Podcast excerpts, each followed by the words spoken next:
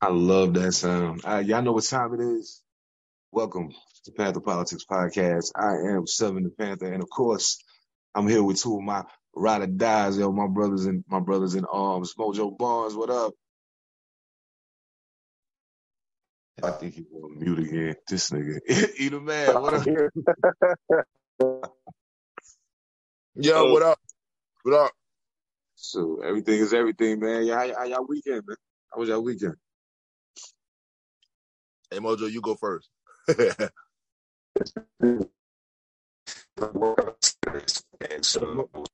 Mojo, your signal was trash. Yes, it was trash.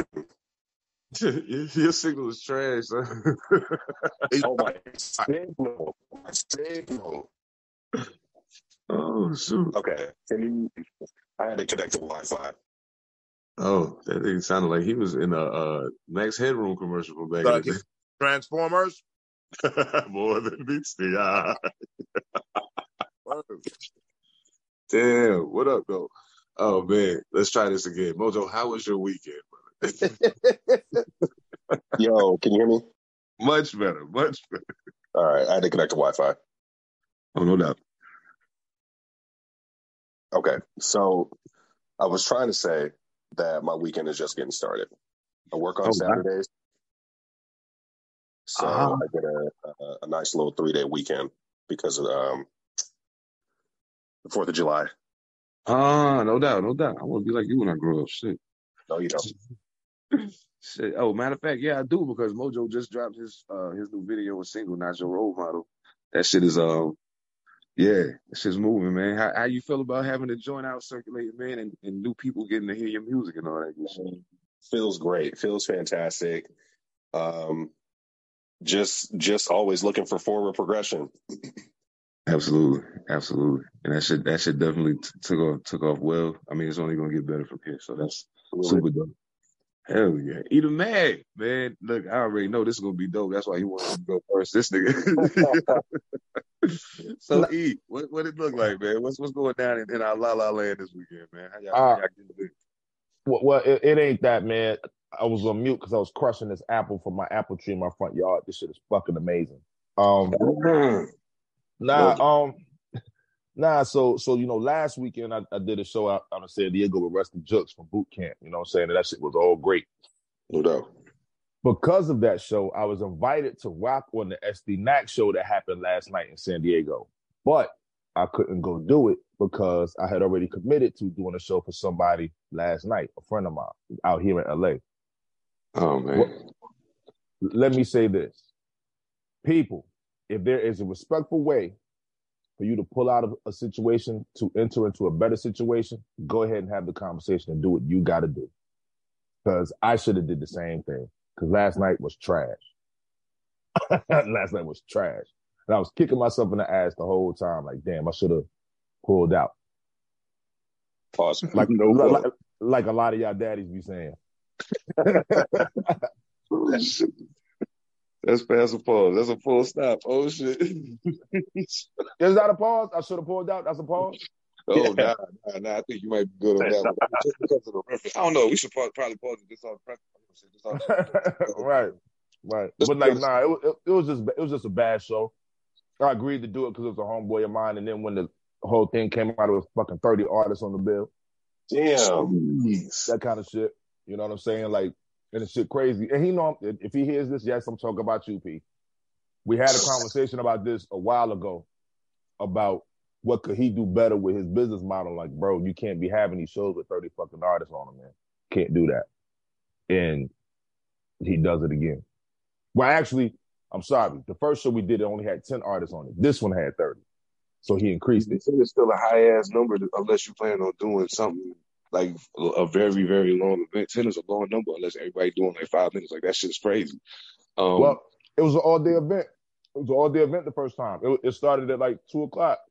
okay. See now, t- the all day event with ten artists makes perfect sense. But like, try, at any juncture, unless you're having a festival trying to squeeze thirty artists on a bill, is fucking retarded. And that's Right. crazy. And no diss Right. to your man, 'cause I don't know him, but I mean, I promote shows too. So like, yeah, that's one thing I learned very early on. Because the first thing you do when you start promoting shows is think, oh, I'm gonna pack it with all these niggas that I like. And then you Mhm. realize, like, damn, we in this motherfucker at four o'clock in the morning, and like motherfuckers started leaving at twelve. So like, Right. so yeah, Right. it's a lesson that niggas need to learn.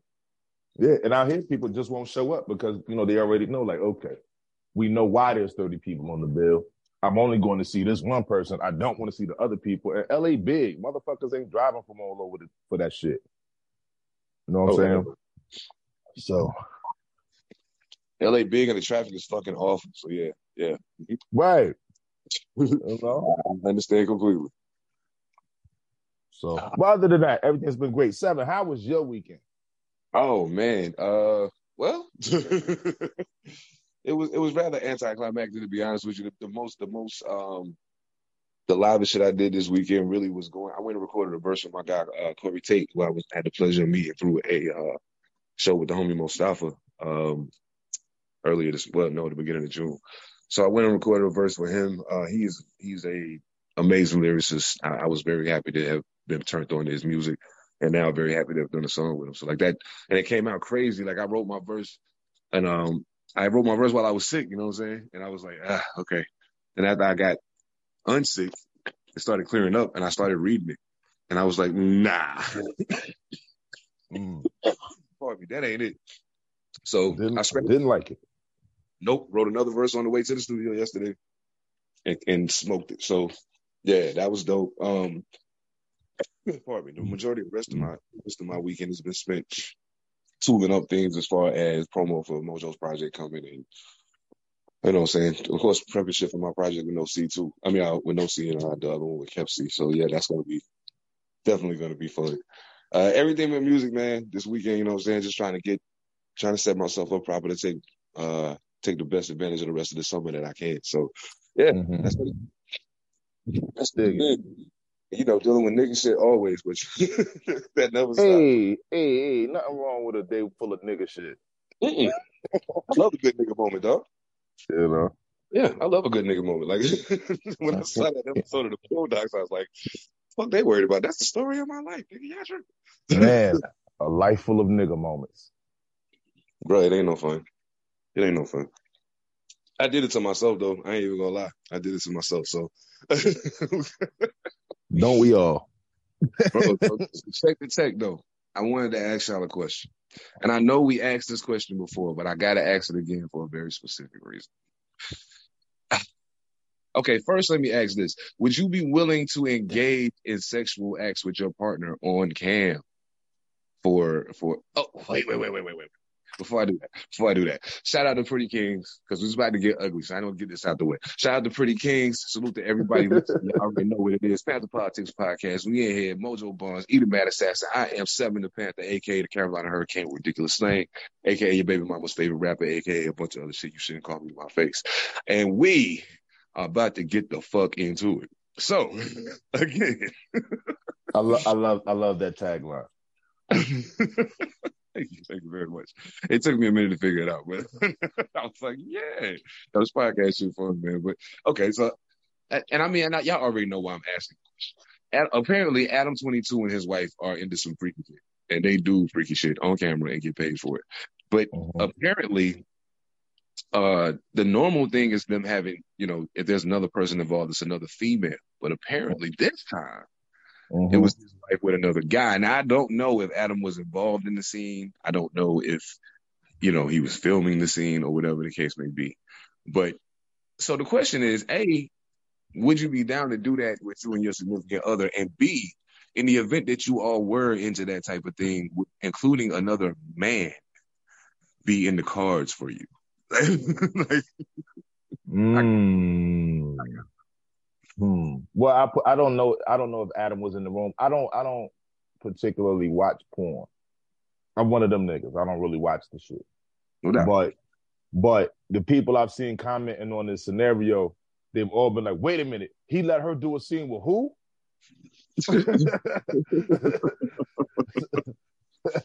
like yo, like like no, like she's not gonna be the same when she comes back. That kind of shit. So. Not not on no dick envy shit, but I'm just not letting another dude fuck my woman. Bottom line, that's it. Yeah, that's I- I- where I stand. You know, I like I don't, I, I understand don't understand. Yeah, I don't understand how people could date porn stars. Like I, I don't have the, the mental fortitude to be able to date a porn star. What about a stripper?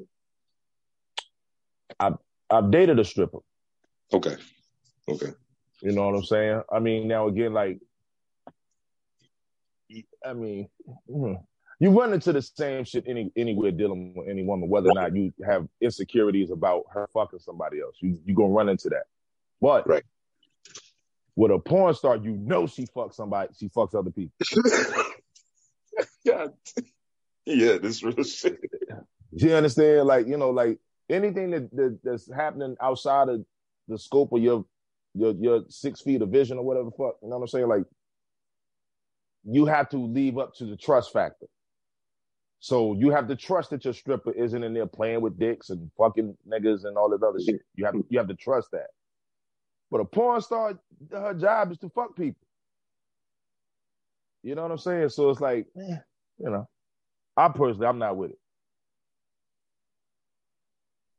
Bro, that's you know what? That's a, a, that's an excellent point because I actually heard somebody say, pardon me, I heard somebody say something about stripper, and I was like, well, that's a different ball game depending on what kind of stripper you're dating. You know what I'm saying? It's a different Mhm. situation. together. So I mean, eh, I don't know, Mojo. What you? I mean, I uh so I I'm on the flip side with E. I watch porn and I'm like, this shit's fantastic. Um no, but I mean, I I as someone who has watched porn before, the thought has come across my mind like, oh, if, if I'm dating somebody who does porn, what does that look like for me? Am I are my insecurities going to get in the way of that? I don't really know. I've never been in the situation. I think though that if I'm going to be dating somebody who's a porn star, then I'm understanding what comes along with that. And that basically means that she's going to have to, you know, get nasty with some people. Uh, and I just kind of, I would just have to let my, like, I'd have to be secure enough to be able to handle that. And I feel, I feel pretty secure in my manhood enough to be like, okay, you know, you can go do this.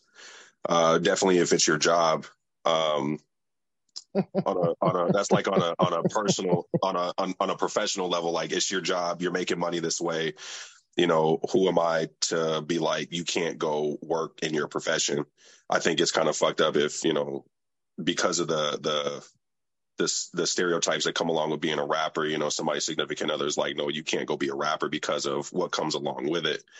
But, um, I feel, I mean, I would feel kind of weird if, if some dude had like, you know, horse dick swinging around and it's like, But, that's what's gonna to- happen. That's what's gonna happen. It's gonna be a horse dick swinging around thrashing your lady, and it's and it's not something that happened behind closed doors. It's happening on camera for the world right, it's to on see. camera. Uh, so I, I guess I say all of this to say is I don't fucking know. I don't know how I would fucking deal with it. I feel it. I feel it. I mean, and the reality is, though, okay, let's think about something. What you was just saying, what you just saying is real shit. Like, like at the end of the day, they still people. You know what I'm saying? Like porn stars, Yeah. people.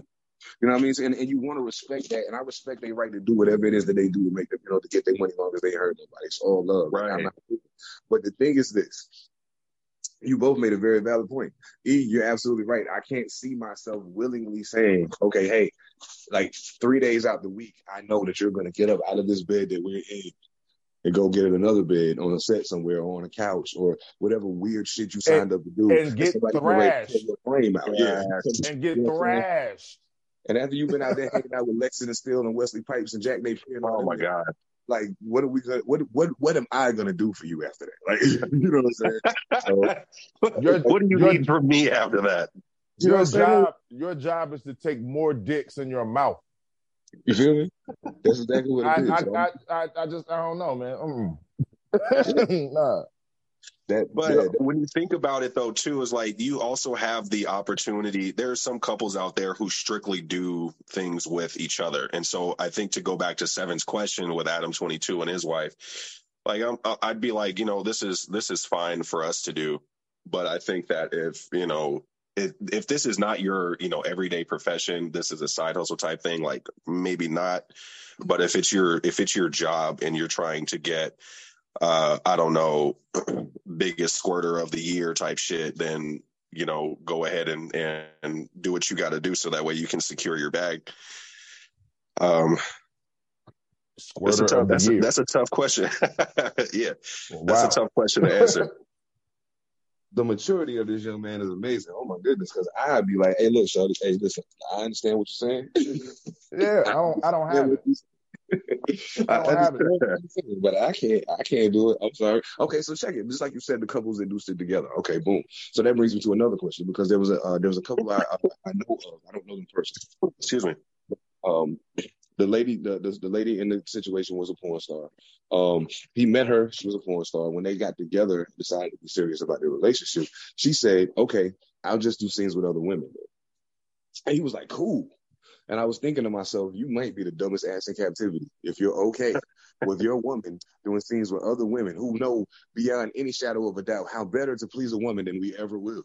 What are you doing? well, that that sounds like well, insecurities. You know what I mean? So that's and that's why I brought that up because it's like if you're not securing yourself and you're like, oh, I'm worried about somebody else putting it down better than me, you probably shouldn't be getting with a porn star.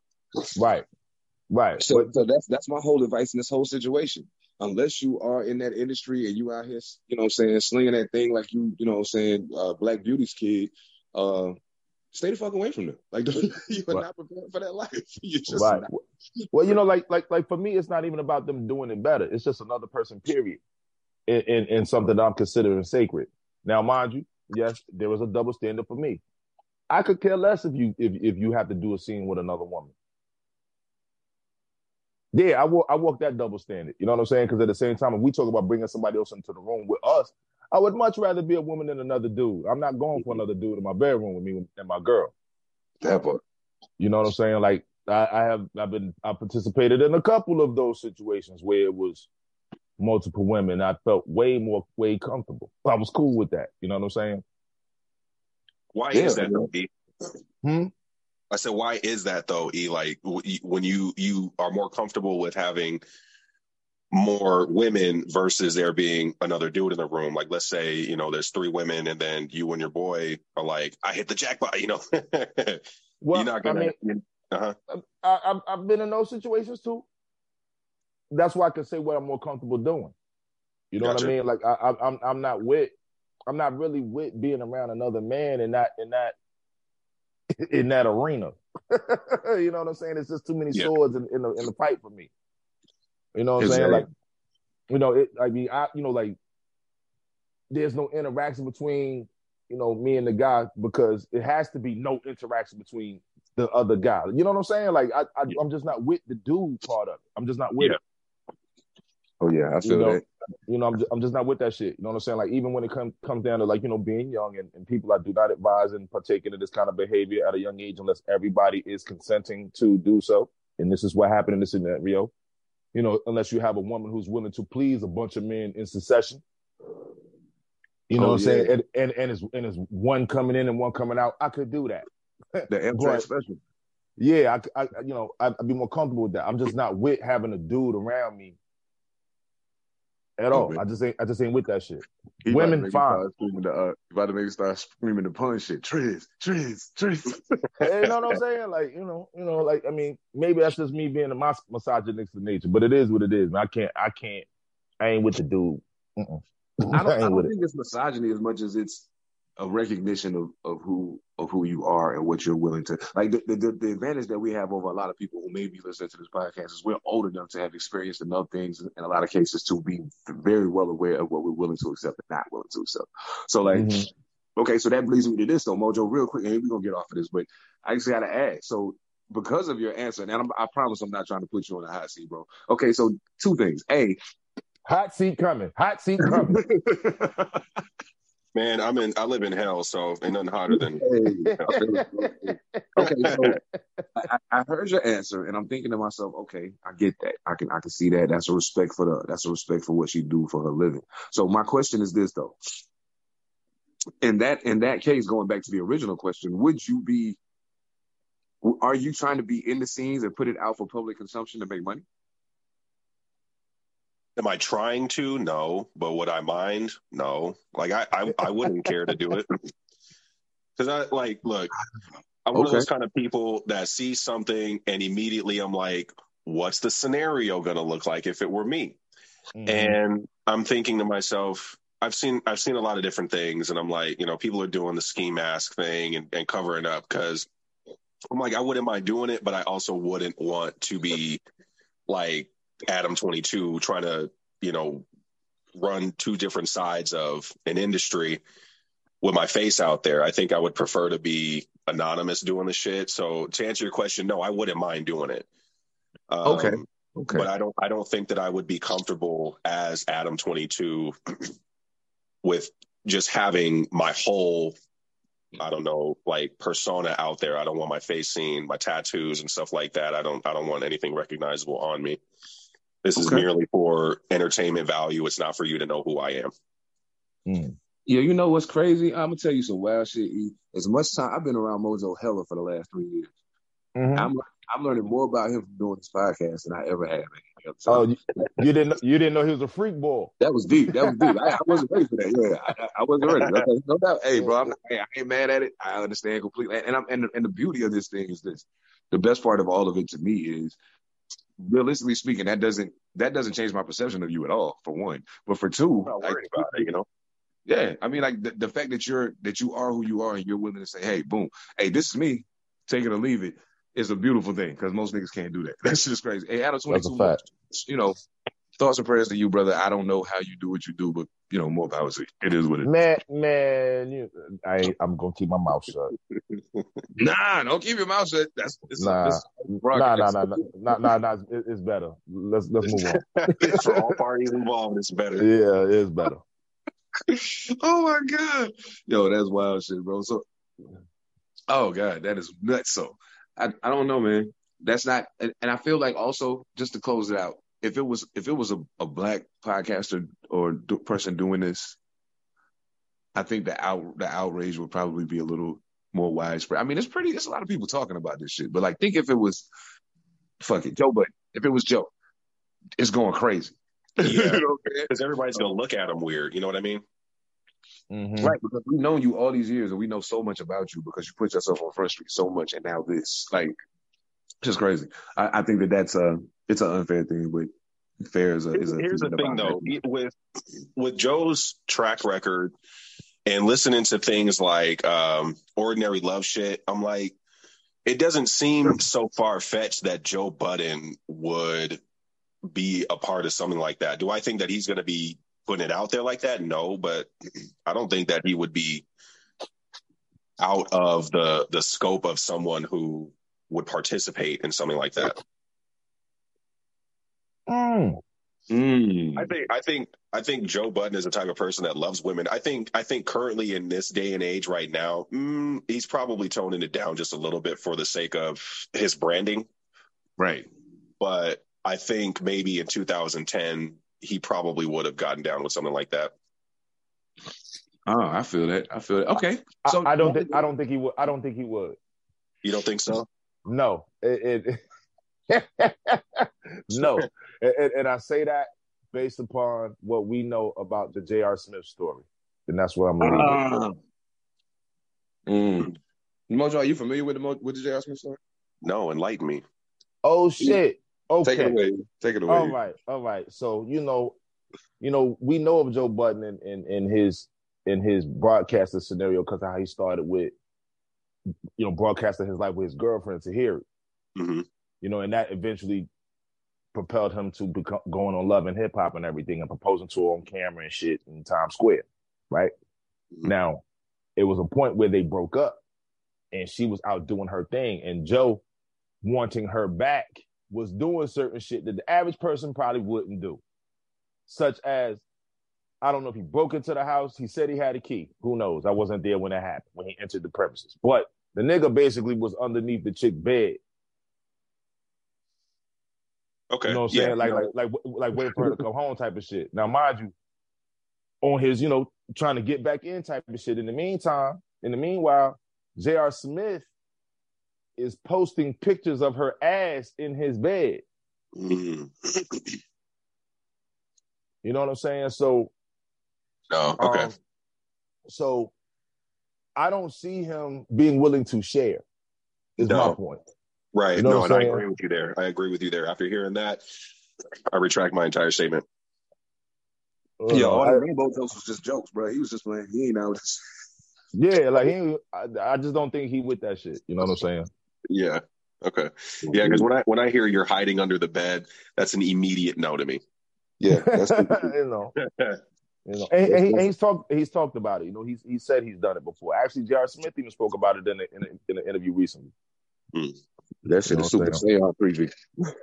super Saiyan creepy. I'm trying to tell you. Oh my god, yo, I would never do that ever. I don't. I don't care who you are. I don't care what kind of relationship we've had. I don't care none of that. There's no way. I'm not getting ready to do that. Like that's Yeah. crazy.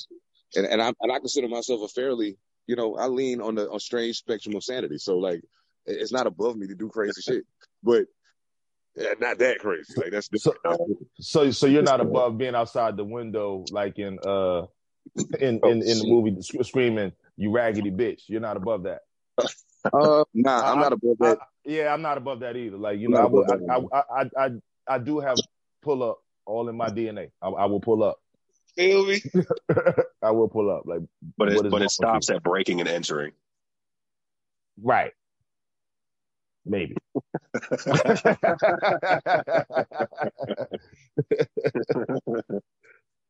maybe. You know. long time in hip hop. Talib Kweli, Yasimbe, y'all gotta stop this shit, man. Y'all gotta stop, bro. Like, What okay, they what they do? so of course, you know, they put their last album out on Luminary, which was their app, uh, their potting app with Dave Chappelle, and they put it out exclusively on there. You couldn't really get it anywhere else unless you're somebody like me, and I was able to get it anyway. But um, you know, a lot of people paid, and they paid for something a month for over a year to have access to this album. You couldn't even purchase the album and, and download it. You had to buy the membership to the Luminary and go there to listen to the album, Right. which is ridiculous. That's crazy in and of itself that I have to pay you every month to continuously listen to the same music. But the other side of it is now they're taking it off of Luminary and they're going to put it up for sale. And those people who had it on Luminary no longer have access to it. They have to buy it again. Oh, Mhm. yeah, that's fucked up. This is a masterful jokes if I've ever seen one in my life. Shout out to Rusty. Absolutely. Thanks, dude. you know what I'm saying? That so as artists ourselves, I knew that this would be one that I that, that I could get some some some beautiful insight from y'all on because this is the business that we're in.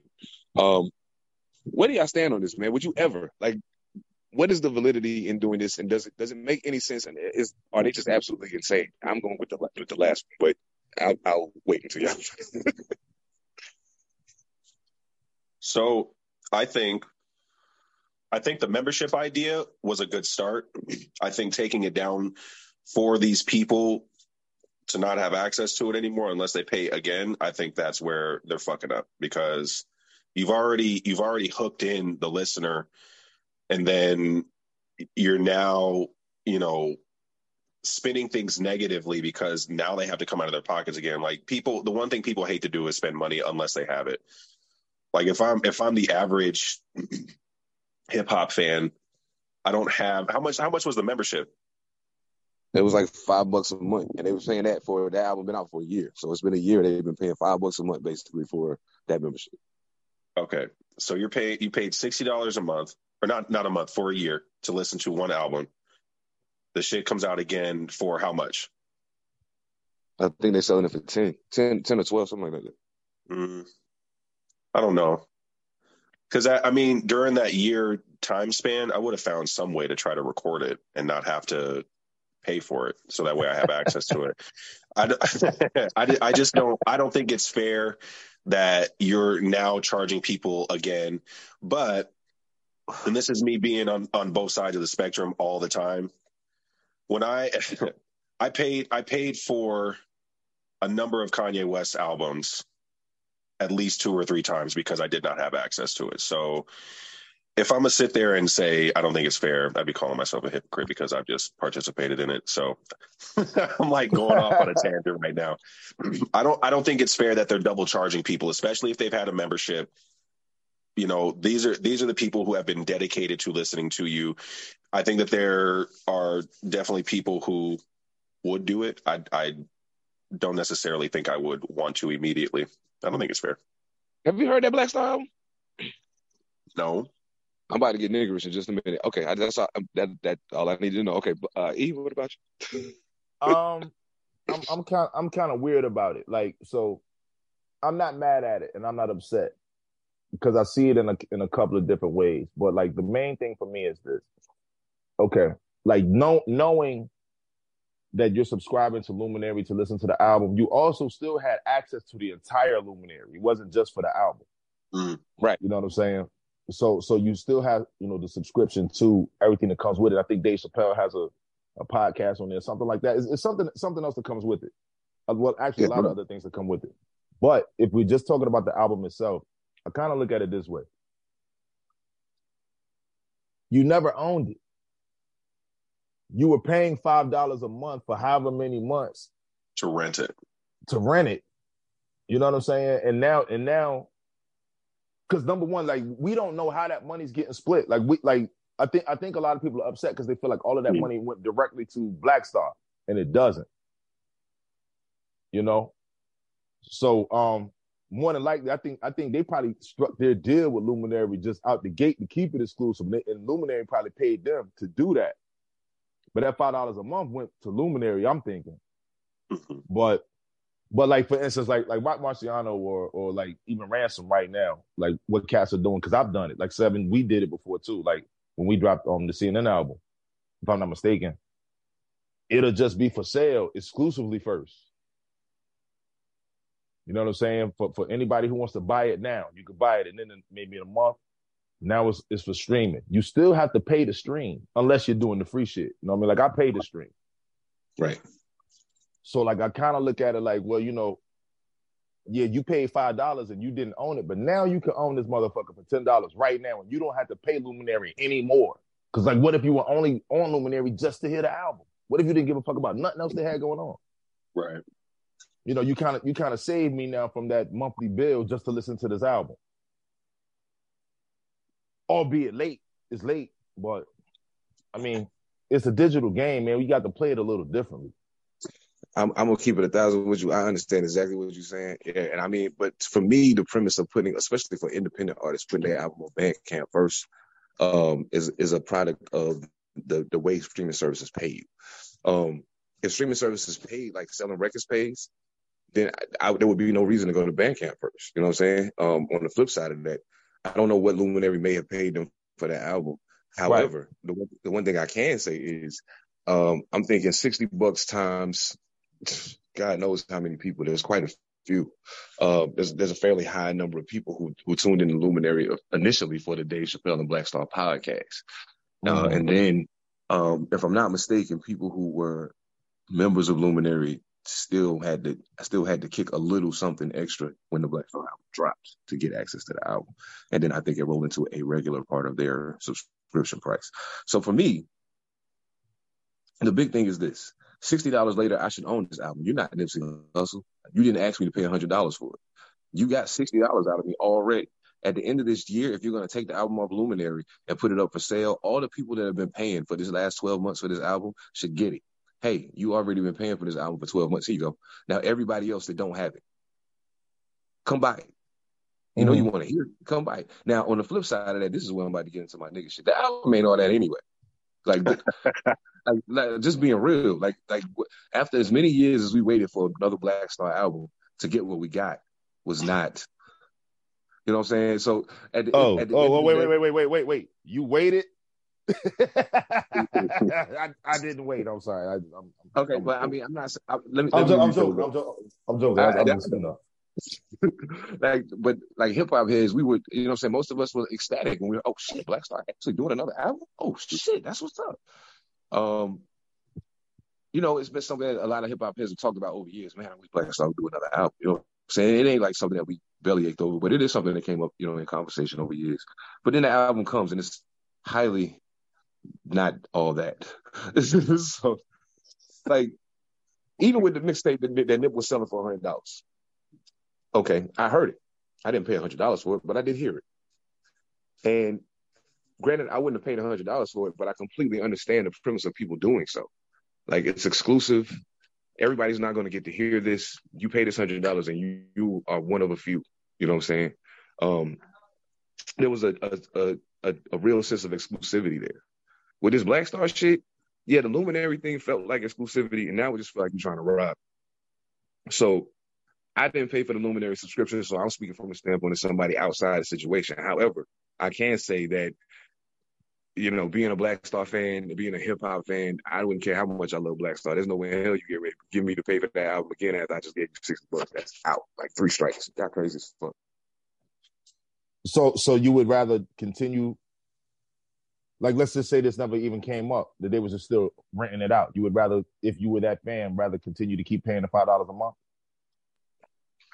Well, I'm not that fan, but I mean, I'm, I'm, I'm just throwing it out there like that. You know what I'm saying? Because again, like, okay. that, that's the flip side of what you're saying. Right. But he brings up a good point too, because it's like you're gonna you're spending more money in the long run by doing the whole subscription thing versus spending an extra ten dollars to download it, own it, and not have to do that anymore. If if your sole purpose is to get that album, then you know spend the ten bucks and be done with the subscription. I feel that. I mean, I guess my thing is okay, bang. So some people got the subscription strictly for the album and then tuned into other things that were going on in the local area as they were, you know, sitting there listening to the album. It's like, well, shit, I'm listening to this. Let me see what else is going on. Um, right. So they may have got turned on to some really dope podcasts in the meantime, and that's mm-hmm. cool. But at the end of the day, I got turned on to the podcast. So I'm getting a little more for my little five dollars a month than I would than I initially thought I was going to get. But mm-hmm. but at mm-hmm. the same time, I didn't come here for that. Like that, like it's a good right. bonus. That ain't what I came here for. You know what I'm saying? So mm-hmm. I mean, I understand what you're saying. Yeah, granted, if those people were willing to pay that five dollars a month just to have access to the album, then bang, now you have an opportunity to pay one flat flat number and own it. But I, I feel like I already own it because I've already spent sixty dollars just to have access to this album. Like it wasn't even, uh, you know what I'm saying? Like it's crazy. I don't know. It just sounds crazy. It sounds like okay, bang. Look, if you paid all that money all that time, I should just give you this, and everybody else they they'll have to pay for it. It's fine, cool. Oh, I don't know, man. That's just weird. Well, it's just well, I mean, crazy. It's it's it's kind of weird territory because it's like okay, like what's the criteria going to be for how long a person should have had to stream it, been streaming it to get it for for free? Well, not free, but you know what I'm saying to get it given to them. Because like, what if like the the people who subscribe from day one? Sure, yes, yes, they earned this motherfucker. They paid for it ten times over. Give it to them. But what if it's a motherfucker who only subscribed for two months? Mm, no doubt. But you know what I'm saying? Okay. So you're selling the album for ten for ten dollars. I subscribe for two months. That's ten dollars. You, you're doing it mathematically, yeah. But what I'm saying though is is is again like how are you going to even know that this person signed up for that album? He's only subscribed for two months. Like, are you giving it to everybody who's been who's been, been subscribing X amount of time, or do you give it? You know, so do you put time limits on the thing? Like I, I would think that you have to. Okay, I see that. I see that. Okay, I mean, yeah, I, and, and mind you, like in this, in this, in this situation, I'm strictly, I'm strictly speaking from the standpoint of, uh, as a fan of Black Star and thinking to myself, right. what, what, what do I feel in regard now? If now, mind you, Black Star's first album had something like this come around, there's a good chance I might have been one of them idiots in the loop. Not gonna lie to you, that shit, that shit was fucking amazing. But realistically speaking, after hearing, like I even considered, I know I got it for, I got it for the for the low, I got it for the free. You know, what I'm saying somebody gave it to me. But if I heard the album and I really really liked it, because I love Black Star, I would have I would have at least given them a couple months. You know, what I'm saying so I can say I paid for it. Um, mm-hmm. give, you know, gave them two or three months to say I paid for it because I feel like artists should be compensated for their work, especially if they're you know saying top top tier artists. So that's why I stream y'all niggas shit because I'm like, damn, I might not have the money to go buy the album right now, but like I, am gonna stream this motherfucker till the wheels fall off, and at least hopefully if I played enough times, you'll get that ten dollars I would have paid you for the CD. You know what I'm saying? So uh, I don't know, like it's, it's crazy to me, but. Um, I don't know, man. Hip hop hip hop is in a weird place right now, so I guess I understand, especially somebody um at Black Stars level. They're not um their music doesn't proliferate the landscape like it did at one point. So I guess at this juncture, they're playing the game to a degree that they have to play in order to win. well, I think I think I think they're I think they're playing the game. Excuse me. I think they're playing the game that's really in our faces, and everything digital is is going subscription.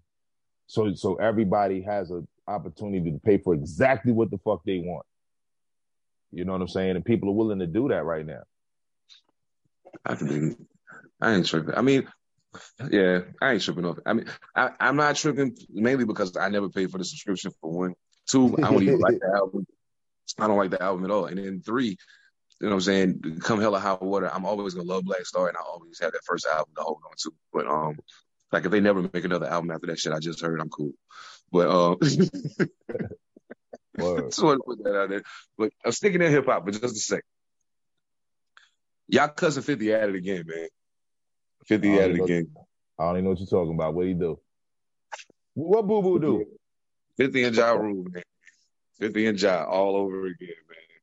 Uh, so apparently, uh, so Ja Rule performed at a concert recently. Um, what is the uh, da, da, da, what show was it? It was a big show. It was a lot of people, a lot of really dope people on the show. And so Ja Rule comes out and he's doing this whole thing where they're reeling him out on the gurney like he's about to die. Um, I, I saw that. I saw that. Yeah. So and so uh, it didn't go off well, and Fifty took it upon himself to, you know, of course, hop on, hop on the internet and take shots because Fifty Cent is just petty. Yeah. And I get, I understand. Like you got beef with this guy. Y'all been at it for a long time, man. So I, I understand. You know, Fifty one of them people that once you get into it with him, it's on. It's on forever. Like you just got to deal with it. And I don't know, man. I I, I kind of feel like at this point it's like kicking a dead kicking a, a dead dog when it's down already. Like Ja's doing legacy shows. He's not creating new fans. He's not. There's nothing. You know what I'm saying? There's no recency to, for him to have to, you know, what I'm saying for him to have to, to bounce against, for him to act like this about Ja Rule. But eh, nonetheless, here he is. So yeah, my question yeah. is hip hop beef, hip hop beef. Now we we've seen a million beefs in hip hop, a million beefs, seen plenty of. Uh, some of them that never die, some of them that go on forever, and some that get squashed over time. Fifty Cent Ja Rule. I know we were, we were all there at the genesis of it. We saw it happen. We saw it go all the way through the pipeline of everything that it's been through. At this point, what is he doing, man? What is he doing? Like, he's not forgetting that Ja Rule's people tried to kill him. That's what he's doing. I dig that. I did. Now you know me being me. You know I dig that part. But I mean, that's what he's doing. I So he mean, like, never, he, he never, he never letting that go. He never letting that go. but in that case, I would I would make it would make more sense for me for, for him to be still going at Irv like that as opposed to Job. But I understand it being Job because they share a similar playing field But, that they but, that they can that they can bounce on. You know what I'm saying? but, but every time Irv pop his head up, Fifty Cent plays whack a mole. Oh yeah, true that. True that. Every t- like it's, it's not just Ja. If Irv come outside, Fifty got something to say.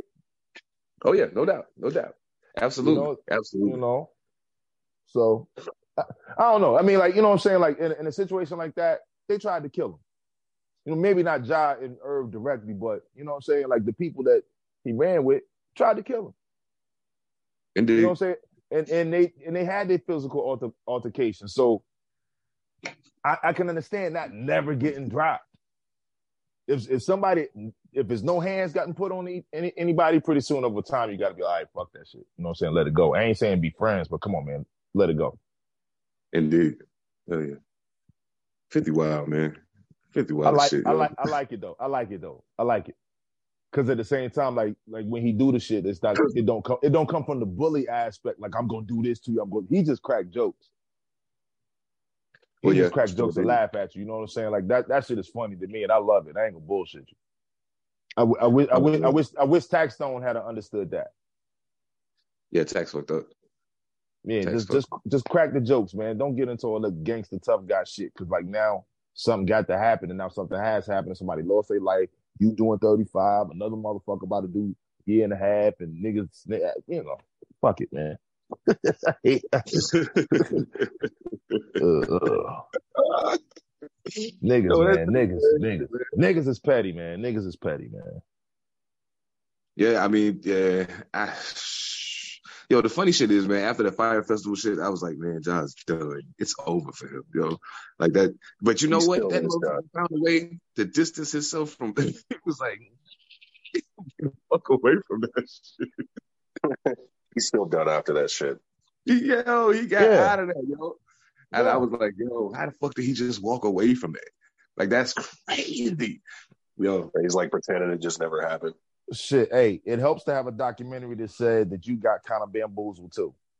that's true. I watched that shit Kinda too. got bamboozled. It's just it's just the energy and fire he had for this whole thing, and then it's just like, nope, wasn't me.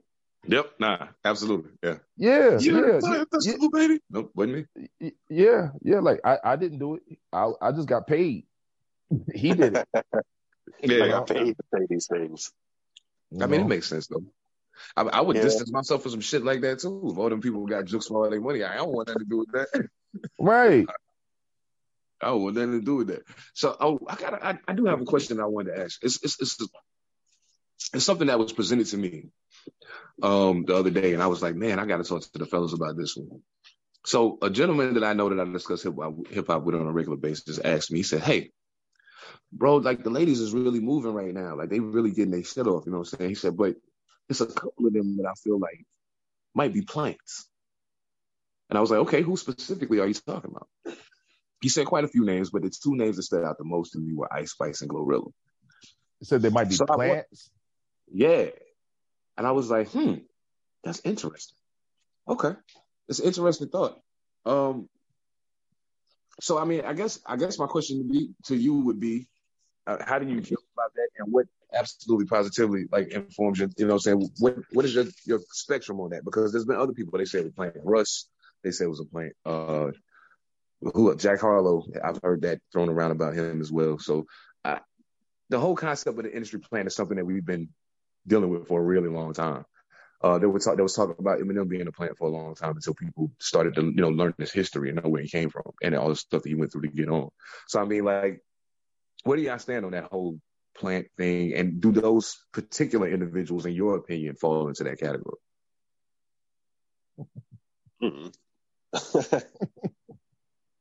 Uh, I don't. I don't. Frankly, give a shit about Ice Spice or Glorilla. Like, I mean, I, they're, they're those are two people that are not making anything. Oh, come on, they're not making anything that I enjoy or anything that resonates with me. I mean, granted, there's some things I listen to that, you know, I'm not able to compare my life to, but at the same time, Ice Spice is just not pushing anything that I'm like, this is dope. I think that people tried to monopolize off of her because of what she does, how she looks, and I don't know. I don't think she hangs out with enough people to be like a plant. I watch her videos on mute. That's all I'm gonna say. But yeah, I feel you. I feel you. Yeah, I feel it. I mean, E, I, E, you laughing like hell. I know you. I'm, I'm laughing because I'm laughing because like one thing I feel like has happened to the black community is that we've we've we've we've seen the concept of the plant, the COINTELPRO and all of that so much that we believe it happens everywhere. You know what I'm saying? Now, now, not that it's not a plant in this situation, but I personally don't believe that there's no artist that's going to be the plant. If it's going to be a plant, it's going to be the motherfucker in the building. okay. You know what I'm saying? That. Orchestrate, orchestrating shit. Like, you know what I'm saying? Like, like, okay, we're gonna enact this plan. It's, it's to to me, it would be the Doctor Evil behind the scenes. You never see his face. You know what I'm saying? Now, so far as with that being said, I'm with Mojo. I don't give a shit. You know what I'm saying? Um, I I personally am one of those people who I I can get a little enjoyment out of Ice Spice shit. No, I'm not riding around listening to it. But when she did that video with Nicki Minaj, I was like, this shit got a little bob to it. I ain't going for it.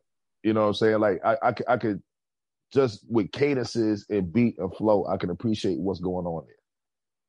But that's I as far as it goes. That's that's as far as it goes for me. And I really don't care otherwise. You know what I'm saying? Um, ho- hopefully, hopefully, if she is a plant, hopefully the people that she's employed against have enough have enough mental fortitude to not to not go in that direction.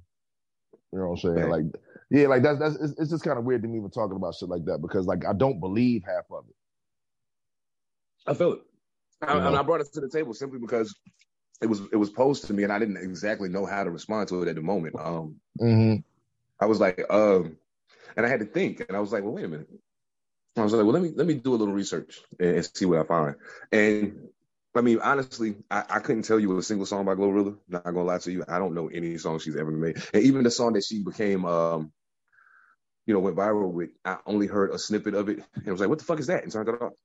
Oh, the F and F Um, joint, the F and F yeah, fuck nigga I- free. Yeah, I don't I don't want to hear that shit. So um uh and, and Glorilla, uh not Glorilla, uh Ice Spice. I only heard a part of the very first song she put out because everybody was talking about it. And I was like, what are they talking about? So I listened to a clip of the song and was like, I don't like this. It sounds like she What running on song the you fucking talking about, Seven? Let me let me get a little a little a little bit of it. Uh, the Munch song. That nigga's a munch. This nigga's eating, eating for lunch. He give- He's touching my body. He give I, and I only remember it because I, I, so many people kept saying it, and I was like, "Yo, what the fuck is? What are y'all talking about?" So then they played it. They started playing the song for me, and I, they started from the hook. So I'm listening to the, the hook, and I was like, "Oh, that's what y'all was talking about." She started rapping, and I was like, "Yo, so it sounded like she went in there and on, got put the treadmill on the highest speed and just started rapping at that speed, no matter what the fuck the beat is doing." Like I was like, "It sounds like she's running on the beat. Like it ain't." She's not rapping to the beat. Like she's literally running on the beat. So I don't like the way you rap. So that's a strike already. Um, and then I saw the video and I was like, well, she's not that bad. no doubt. But you know, I mean, you know, like that that's but that style is what is what that generation kind of, you know saying, put put out there. Like it's a it's a run on style, you know, but there but there is a cadence to it. You know what I'm saying? It's just it's just not the typical one two that we know. Right. Well, I've heard other people No. rap like that and been able to, to, to get with it. You know what I'm saying? It was just the way, Mhm. I mean, it was a combination of, I didn't really like the beat. Yeah, yeah, Um, yeah, yeah. And Yeah. then on top of that, what she was talking about wasn't resonating with me. So at that Of point, course not. the, the flow just kind of becomes a hazard in me trying to find some way to figure out what the fuck is going on. So I'm like, ah, nah, I ain't fucking with it. But Yeah, yeah, yeah. Hey, enough, hey, enough respect to y'all ladies. I, I wish y'all, if y'all are not plants, I wish you all the success that you can garner, get yourselves out of whatever situations you may have been in like prior to that. Um, take full advantage of the opportunity in front of you and make sure you look out for those those that held you down. That's all I can say. Um, you know, if you are industry plant, fuck you, but if not, then- but god damn it, if you're a plant. It is what it is. Now, okay, so I got I got one more music. Well, actually, it's a two headed music topic because both of these gentlemen represent the same represent the same clique, but it is two totally different conversations. So I'll start with the simplest question first. At this juncture, all these years later, is an Andre 3000 album something that you that you were looking forward to still? Yes. okay. I never gave a fuck. I I could give a fuck less. Okay. Okay. Okay. Now, I Um, mean, but but, but, but I mean, nah, I just I don't give a fuck. I, I'm just I just never been on that Andre 3000 train like everybody. Like you know what I'm saying? I mind you, I was the nigga bumping the first the first album loud. no doubt. Once ATLiens came, the sound just went in a direction I didn't really care for, and I just you know what I'm saying I, I tuned out after that. Don't give a shit. Don't give a Okay. shit. You know what though? That makes sense to me. After some some of the things that we discussed about certain artists, and I was like, "You don't fuck with him." He's like, "Nah, it's just too animated for me. Like it's just all over the place." And I'm like, "Oh, okay, I get it now." Like because at first, you know, a couple times we was having conversations. I was like, "Word," Mhm. you know, like so and so. So, uh, okay, I, I can see that. I can Yeah, I see that. tuned out. I tuned out, man. Like you know, again, like I get my hip hop fix where in a whole bunch of places, but sometimes you know some people do things like I don't. I don't get. I don't get easily. And this is not an indictment of other people. I don't get easily influenced by the razzle dazzle. And I'm not. And I'm not saying a person has to stay the same. It's just a change that they made. I didn't care for. You know what I'm saying? So now this is not to go against his lyrical prowess. You know, I hear what he said. You know what I'm saying? Like, and I respect it. But a solo album, I could give a fuck less now. You know what I'm Mm. saying? I, I, I don't give a fuck.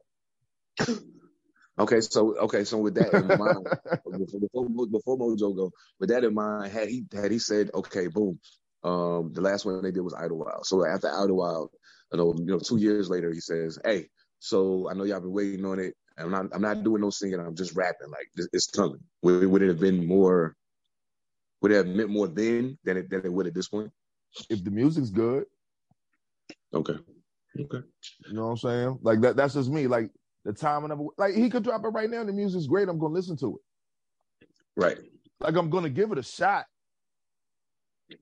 You know, but whether or not the, I like the music, obviously that's that's that's gonna make a difference, and I think it's gonna make a difference for anybody. You know, Right. Right. I feel that. Okay. Okay. know. Mojo. like Oh, my bad. Ahead. oh no, all I was gonna say is like I think sometimes people get too too caught up in in anticipation. And that anticipation leads to disappointment because motherfuckers be waiting so long that oh I know it's gonna be this, I know it's gonna be this. Then when you get what you get, you get mad because it's not what you wanted it to be. That's what happened with Jay Electronica, yeah. Absolutely. Yeah, and you and you can't appreciate what they gave you. Right. Now see that that that's a yeah, we, I'm not give me I'm not gonna dive into that yet. But yeah, that that absolutely, you're absolutely right. That the anticipation breeds disappointment because most time now it, the anticipation was a little easier to, to stomach when we were younger when you knew that it was going to be two years before the person that you really fucked with was going to put another album you know what i'm saying so it's like boom i'm listening to this album because it's holding me down and as you're getting around to that two year mark and you start hearing rumblings about it or pardon me or, you, or if you read the hip-hop publications and you see pictures of them in the studio with X person or da da da da. Now oh, it's like, oh shit, it's coming. Okay, mm-hmm. you know what I'm saying? But I think the anticipation train is, is is far more heightened now just because of the internet. And they're able mm-hmm. to shove it in front of your face so many times, so you know I'm saying, so many times a day, you know, so for so many weeks in a row. It definitely changes the dynamic in regards to anticipation and projects coming out. So I definitely I feel you on that. Absolutely. Um Mojo, what about you? I mean, I know you much like myself is are a huge Andre 3000 fan. So yeah, I would not mind having a Andre 3000 solo album. Um, I think it's mainly for the content. I like the way that he raps. I'm more just curious about how he's going to. Um, I don't know. I feel like every time that he raps, he's he's providing a real perspective on something, and it's like this thinker, you know, every time that he raps now, and so it's like he's going to do a whole album of that shit and i'm going to be able to possibly soak up some game from it whether it be about real life or the industry and stuff like that. Like that's that's what the excitement would be for me. Um i would be wowed by the flashy shit just because it's andre 3000 but uh, no doubt. yeah so i just think i'm gonna i would be receiving you know like something high quality and that's what the anticipation would be for me.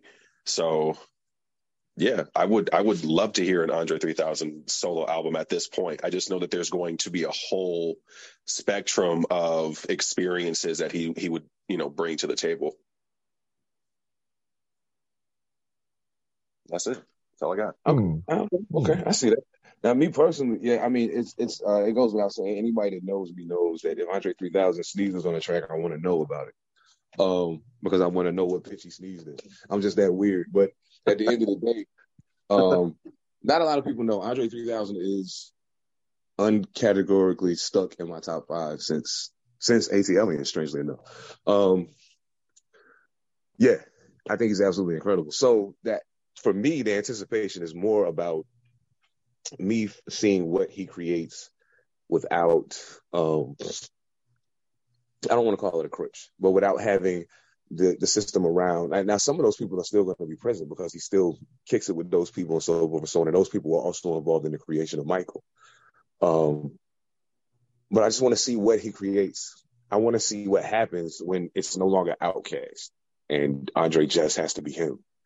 Um, and, and to me, sometimes when you have someone who's been for that long, especially a group that's been that successful, it becomes, uh, you start to wonder, I wonder what this person would do by themselves. I wondered that about Prodigy. And then he did it. And it was dope. You know what I'm saying? Um, and then you have other people who spin out of a group and do a solo project, and it's just like, what the fuck was that? You know what I'm saying? So, um, I personally don't think that Andre would make a what, what the fuck was that album, but I'm I'm curious to know what it would sound like. So yeah, I guess my my anticipation level is not at a ten, but it's probably, you know, maybe hovering around a seven. Um, absolutely, because a, I want to hear it, but b, I don't think I ever will. So there's that part. well, see, I don't think you'll ever hear it because I don't think the man ever wanted to do one. I don't you either. know what I mean? I, you know what I'm saying? Like he, he he's had ample opportunity to do it. Like you got to think about this shit. Like being well, an artist, you know, being an artist, we're talking about in, being introverts and extroverts, right? You right. talk about a you talk about a group. Big Boi Andre. Andre has always kind of been the recluse of the group. Always, yeah. So he, he don't strike me as somebody who wants who wants to speak a lot or who wants to come out on topics. When he says something, he said, like take it back to the Source Awards, okay? You had never really heard him speaking outside of an interview, and even then it was real low key. It was real subtle.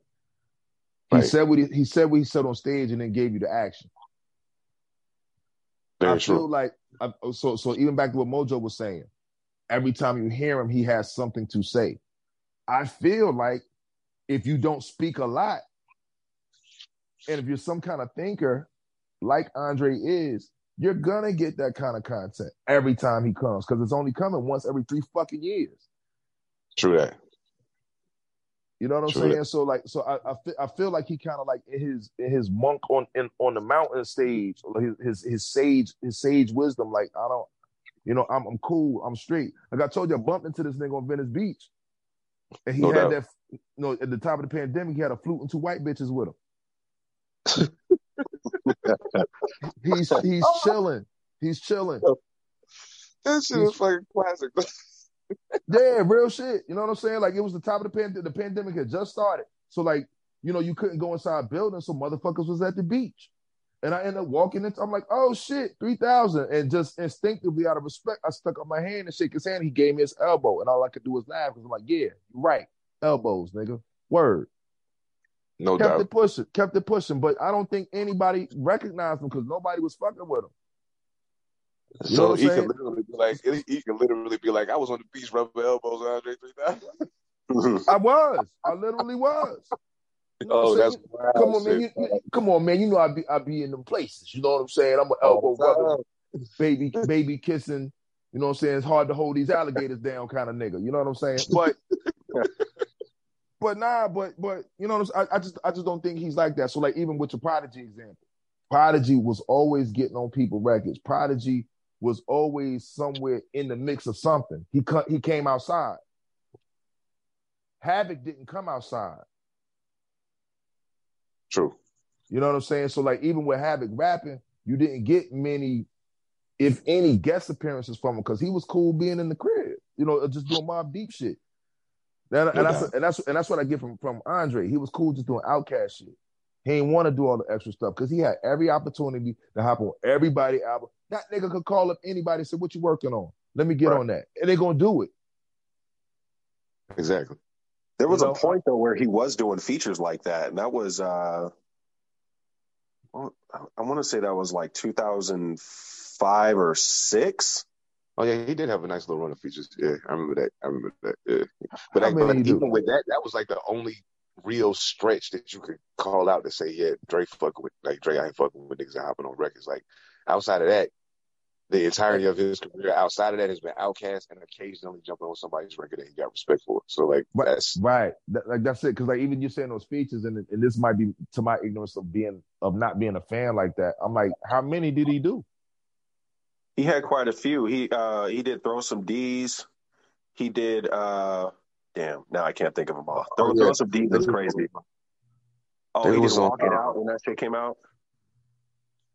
Okay. oh, what was the name of that shit? What was the name of that See, I- shit? It was see, uh, see, see, I remember the walk it out joint, but but that but that to me that walk it out is an example of what I was saying, like because he didn't pop out much. So when he did that, like Mhm. that, because I remember the talk around it, it was like, damn, I'm surprised he even got on this. And when he did, what did he do? He didn't he didn't keep it on some in line with the song. He did Andre, hmm and, and he and he gave you a critique of what's going on. uh, You know what I'm saying? So, Yeah. so, so, so, I, so, still school me to some more because obviously I'm, I'm aware of walking out and throw some D's on it, but I don't really know any others. I think um I think the biggest stretch was probably uh more like 2007, 2008 ish because he was on. Uh, I know he was on Bentley shit with, uh Ye. He was on. Uh, he was on Lloyd. He was on a joint with Lloyd with uh Nas. Uh, what else? He was up there to Walking Out joint. Uh, think, think, think. He was on a joint with Devin the Dude and Snoop Dogg. Um, what's the name of the joint? I think it's called What a Job, if I'm not mistaken. Um, Oh yeah, he is on What a Job. Yeah, yeah, What a Job this is. Yeah, that's my shit. he was on Green Light with John Legend that same year. Um, Oh, John Legend on- don't count. That was I'm the joking. Interna- International Players Anthem came out. So, so 07, 08 was like when it was crazy. All the storytelling with drama, um, the part four shit, um, the Royal Flush shit with Big Boi Ray and Ray, and on Big Boi's album. I mean, that kind of don't count because Big Boi is his uh it's his partner, but I mean still that's a feature because it was on Big Boi's project. So um so I mean yeah, he's done he's done a good number of features. The problem is I think in some cases the features that he's done are not songs that we that necessarily drop on our radar because we we don't always are always in tune with some of the artists that he features with. That- um, won't necessarily check for their music. You know what I'm saying? That, that's cool, but I'm only going on the on the context of this conversation. I don't even think you named ten of them. Hmm. You understand what I'm saying? So like even like with the years that you that you went, the first the first years was what did you say? Uh, he said, uh, Mojo Was said 05 first. But I Yeah, was, I was around like 05, 06. Oh five oh six. And then seven, you came with some maybe 07 or 08 ones, right? Yeah. So 08 probably was more, I think it was probably a little more prep because he said to walk it out, and that was actually in the 07 08 era, not the 05. Yeah, Okay. not Okay, okay. I, I'm just saying it's it's it's, it's not plentiful. They, they, you know what I'm saying? Like, No, mind you, you're, you're right about that. It's not it's not as widespread as someone like Lil Wayne or Prodigy. or Ludacris. Like, Luda was going crazy. Definitely. or fu- or fucking or fucking Big Boi. You're right. No, and I was going to make a point because when you were talking about the differences between Andre and Big Boi, Big Boi has put out solo albums, uh, like a couple of them at least that I'm aware of. So, and collab I mean- albums. right. So the point is valid. You know, Yeah. I mean, yeah, I mean, Dre, like, realistically speaking, I think at this point, Dre kind of like, I'm going to sit here and let these words run around in my head until somebody give me a reason to rap. And, and if they give me a reason to rap, then I'll do it. Like, when Mike called him, and he heard it, he was like, yeah, I'll be back tomorrow. you know what I'm saying? Like, yo, Right. like, I, so, um, I, certain artists are in a certain space, um, at this, especially when, when you've had the kind of run that they, that he's had, um, you know, being a part of OutKast and just the respect, the way that he's revered in hip hop.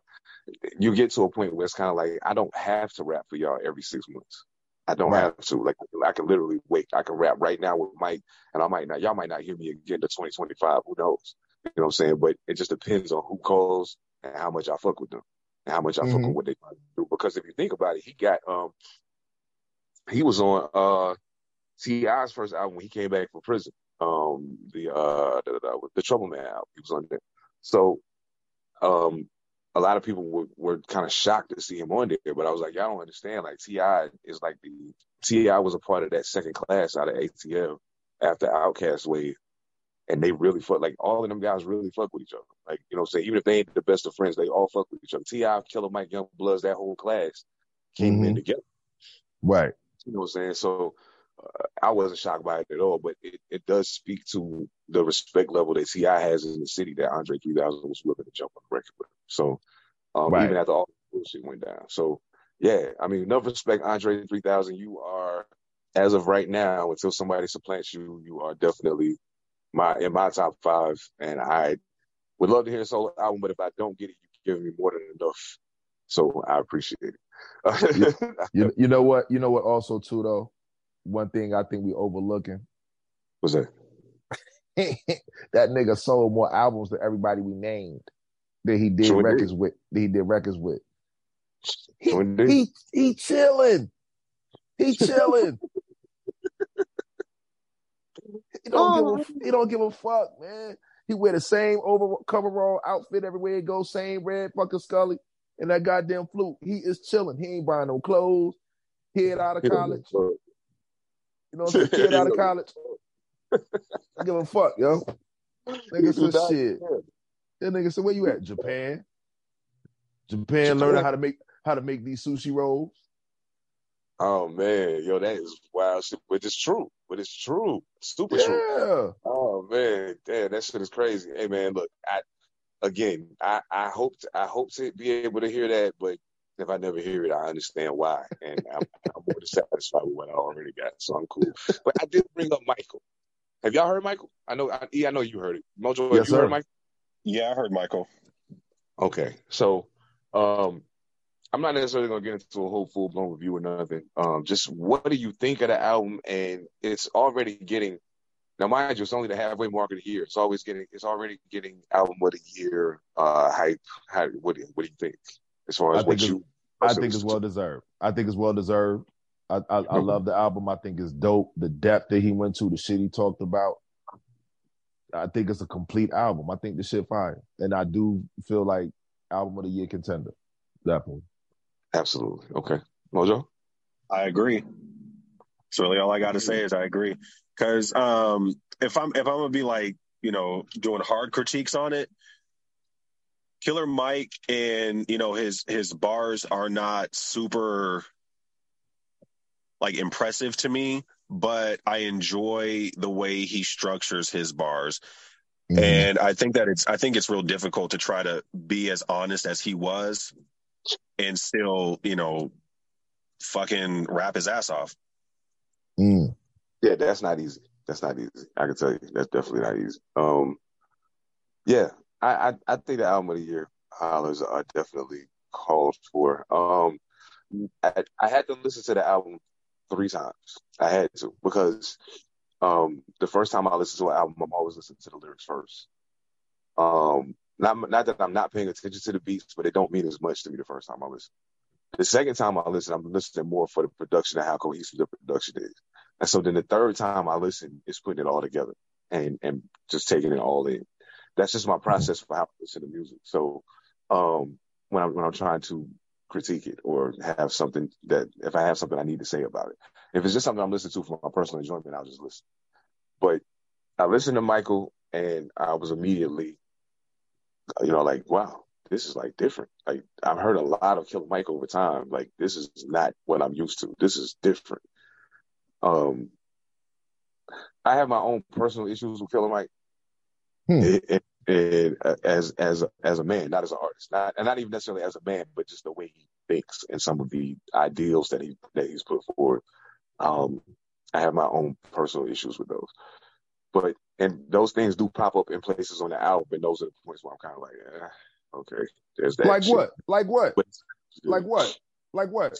Killer Mike is an unabashed.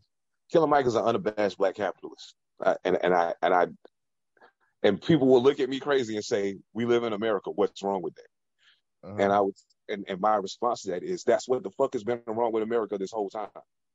do you not realize? Do you understand the actual nature of capitalism? You know what I'm saying? So, for me, that's issue, but but that has nothing to do with music, in my opinion. So when I listen to the album, I have to take that out of the equation.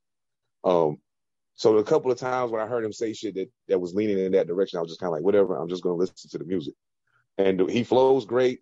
Um, like, like you said, his bar structure is strong. He's always been a good rapper. He's always been a good rapper.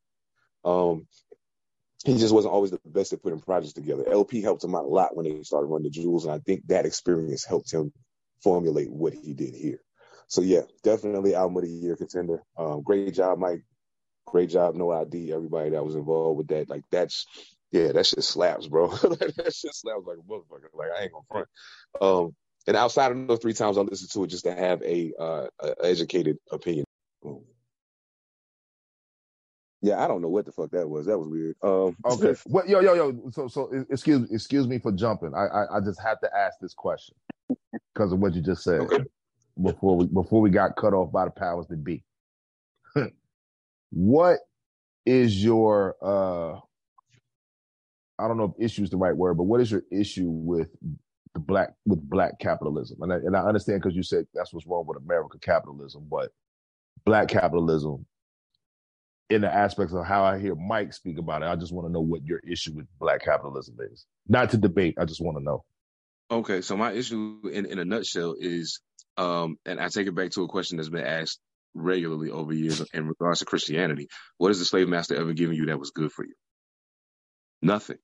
So um, I, I, am personally of the opinion that capitalism should be destroyed, and that that there should be it should be replaced with a more inclusive um, capital uh, system of uh, revenue or finance that is going to be beneficial to all participants who, who equally put their part in.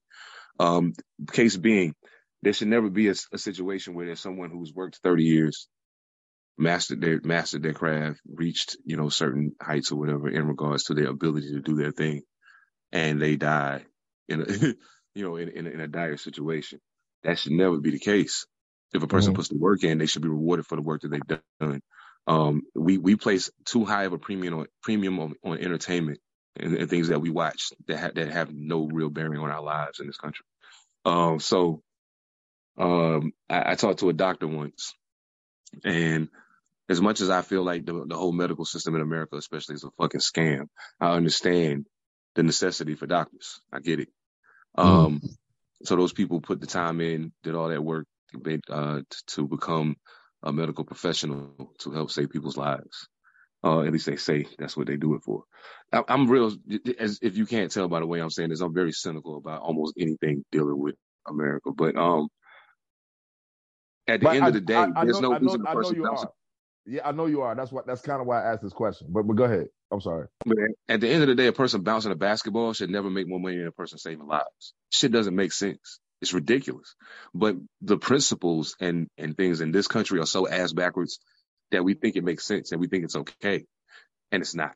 So, um, yeah, I mean, the fact it's a lot of shit to go into it. Us having to pay for healthcare, us having to pay for higher education when, when countries that are supposedly less developed and, and not as up to par as America is can offer those things to their, to their citizens for free. Um, yeah, But I they, don't know. man. w- well, I mean, so even with, with that aspect, because you know I'm going through some some medical shit right now, so so I definitely feel it. But what I also understand is about those other countries that you mentioned is paid for through the taxes. Right. You know, so it's not necessarily free. It's paid for. You just don't have to pay out of pocket because you know, so Right. just because everybody's feeding into the same pot so far as with their taxes and shit. But with that being said, I, so I, so I understand what you said about so far as like the American capitalism, but I kind of I guess want to get more of an understanding of what you're saying that what's wrong with the black capitalism because I've you know I I pay attention to what Mike speaks on when it comes to these things and and my understanding of when when when he goes into black capitalism, it, it is more about the collective. But the problem is, we've always been in position, we're in a position to where we don't even understand how to make money. We only understand how to work. You know what I'm saying? So like, so far as with the ownership and being able to share these resources, that's what I hear when he speaks. Like when, when he talks about the grocery stores, when he talks about the banks, like being all inclusive for our own. So that's why I was, I I like guess, that part. I like that part most definitely. Yeah, Now, like I said, yeah. there's parts of what he says that I'm all in on. I'm all in on certain things, certain things that he says. But the thing from again, the thing for me has always been you can't dial into this. And I even said it in a verse I just wrote the other day. How you gonna make a change using the same system that made you a slave? You can't do it. This shit need to be dismantled, and something else need to be put in place. But I, I support black socialism over black capitalism any day, any day. But but also with that, I have a keen understanding that surviving in a system that is built on capitalism, you must have capital in order to do so. I get that. There are certain Okay. things that are not that are not going to be that are you know, that are unavoidable in in the in the in the quest to get to a point of having a, a more uh, stable and a, a more uh, inclusive and all serving financial system. Those type of things going to take time, and you can't Mhm. take away what's currently here without having the means to do so. So yeah, I get I get all of that. It, it, at at the end of the day, the end goal for me is a different thing. You know what I'm saying? Like I would be I would be, you know, I would be lying if I said, "Oh, um yeah, I believe if you vote for this person." I don't believe none of that shit works. None of it because Mhm. they all playing the same game. You know what I'm saying? So since they all playing the same game, like if you they they all playing the same games and you have a, a incorrect understanding of the rules, you're gonna think they're playing the game the right way because of what they told you the rules were. But they told you what the rules were. You didn't do the research to find out what the actual rules of the game are. So now we're in a situation where I, I love the concept of Mike doing the cryptola, cryptola, and all of that other shit. I love that. Take those brothers out here running around utilizing their unity and their numbers for all the wrong reasons. And and turn into something good that can not only sustain them financially, but also give them something they can leave to the ones coming behind them to keep going. So they don't have to go do that. Right. You know what I'm saying? I appreciate that. Like nobody appreciates that more than I do. But yeah, capitalism in and of itself, the, the very nature of the system of capitalism is predatory. So it would be, it would, in my personal opinion, it would be better to enforce those same principles, but in a, in a less capitalistic framework. Because in capitalism, somebody's going to lose. Somebody's going to be hurt in the end. You know what I'm saying? And that's what we're seeing right now in this country and the things that we're seeing flying left and right. We feel like, oh my God, everything's going crazy. You know why? Because capitalism is fucking failing, and that's why that's happening. So that's, um, yeah, I'm, I'm not getting ready to dive off that board right now, but yeah, that's that's uh, yeah, yeah, but yeah, I feel you. I, I and don't get me wrong, I do fuck with Mike, and, and uh, I fuck with Mike heavy. I, I, really do, and I think he's I think he's a great guy, and I, I, appreciate the fact that he's taking his what he knows and what he's uh, gathered as far as resources goes to empower the people around. That is a beautiful thing. Um, but yeah, yeah, just uh, mm, yeah, capitalism is capitalism is awful, man. I don't care if it's black, white, green, Puerto Rican, whatever. Capitalism well, is bad. Well, let me let me just say this part because again, like, because I understand what you're saying. Again, I'm not here to like I said, debate on a right or wrong aspect of it. It's just obviously perspectives. If, if you think about it from the beginning of time, it's always been the haves versus the have nots. Always. And, and I think it's going to consistently be that way. Somebody's going to have more than the other. What we choose to, what we choose to term it, what kind of name we give it, and the vitriol we put behind that, I think sometimes we might get lost in that part of it. Because I understand what you're saying so far as the somebody's gonna lose. But even in socialism, if if if it runs ideally perfect, maybe nobody loses. But somebody's gonna have to lose because everybody's putting in. Everybody don't have it to put in. You know what I'm saying? So somebody's gonna be given more. Somebody's gonna have less to give. Like I think it's gonna always be that way. Now, if we put it behind the dollar and all of that, like like I used to like capitalism fail, like America's failing. All the other countries are engaged in capitalism. You know what I'm saying? Like now, now they've just figured out how to cut America out. The countries that you're speaking of specifically would be the, the ones that got together for the BRICS situation, right? That's one of them. You know, okay. so it's a couple it's a couple of situations going on where, you know, companies with countries have banded together, you know what I'm saying, to exclude other countries. Right. You know what I'm saying? Absolutely. And, you know, and, and it, it you you gonna have it's been gangs since the beginning of this shit. They just didn't call it gangs. you know what I'm saying? Like it, it's it's it's I don't know, man. Like because because I understand exactly what you're saying. Because because to me, what you're saying is where's the humanity and everything. That's what it sounds like to me. Where, where, where, where's the, where's the humanity in it? You know what I mean? Like where where's the caring? Where's where is the okay? I know you don't have it. I do. Let me help you out. Where is that? You know what I'm saying? Like, which is why I think Killer Mike's message is more along that, like, okay, well, let's show everybody how to get it so we can help each other out.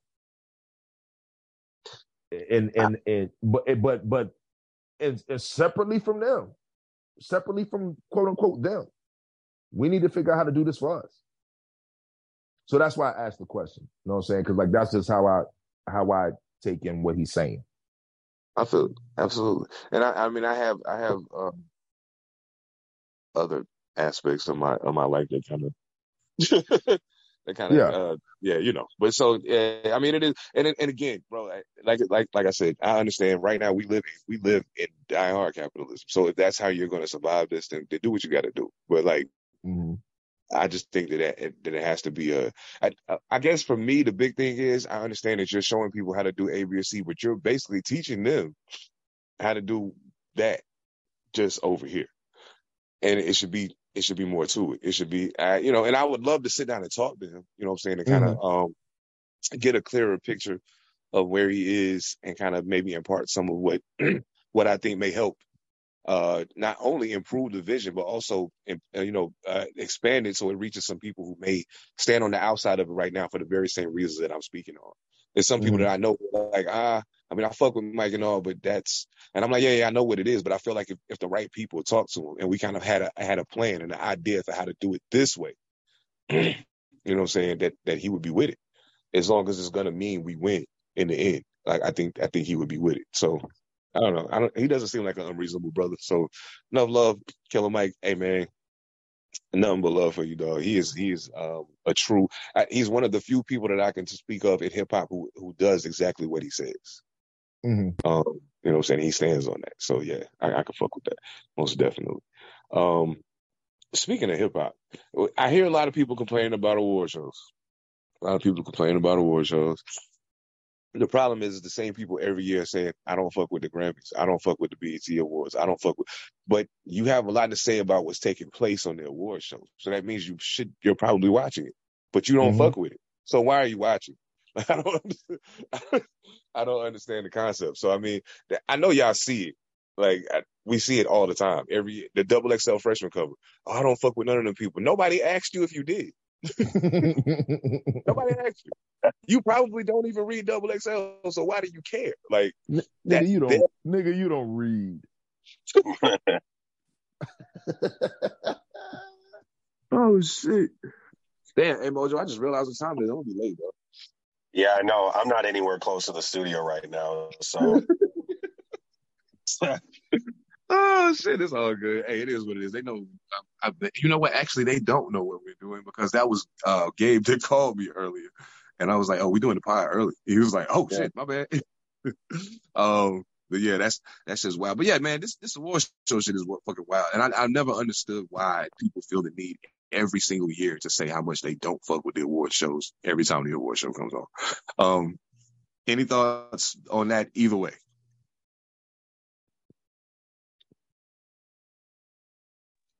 Right, my connection is a little trash, but I'll chime in. Um, I've been, I don't know, I, I, I have been one of those, but then when you say things, it's like, uh, what did you say? You said nobody asked you. Like you're absolutely right. Nobody asked me if I like any of these people. Do I go out and listen to any of these people? No. So I don't. I'm. I just got tired of griping about it. like, no. Oh, there you go. He went Max Headroom again. God damn it.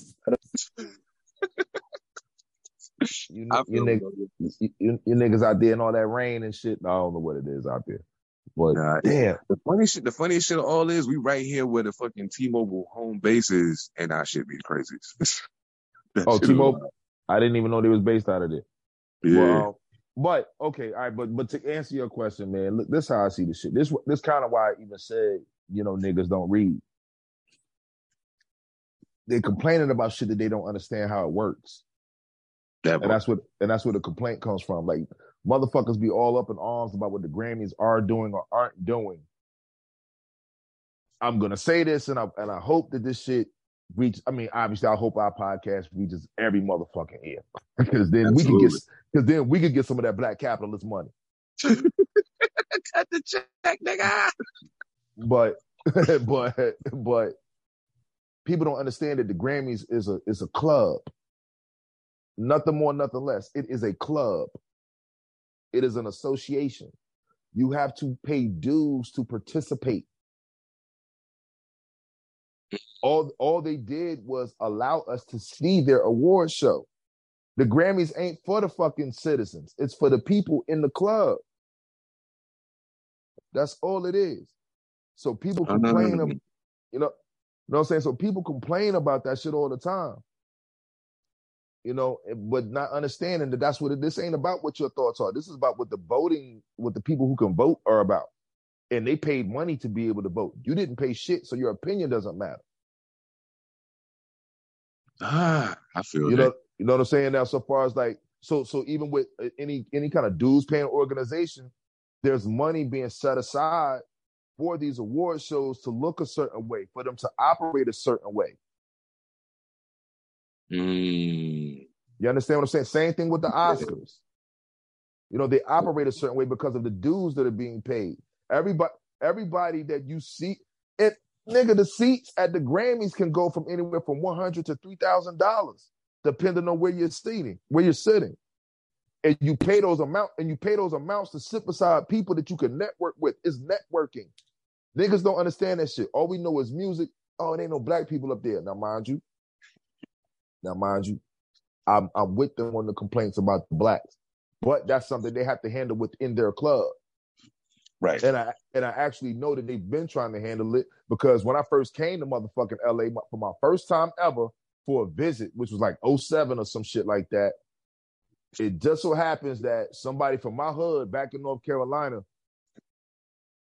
one of my homies I came up with, his younger sister works at NARAS. Well, she used to work there. So through the grapevine, you know, so I got put in touch with her because I didn't know her growing up. She's that much younger than me. You know what I'm saying? So I didn't know her. So got put in touch with her.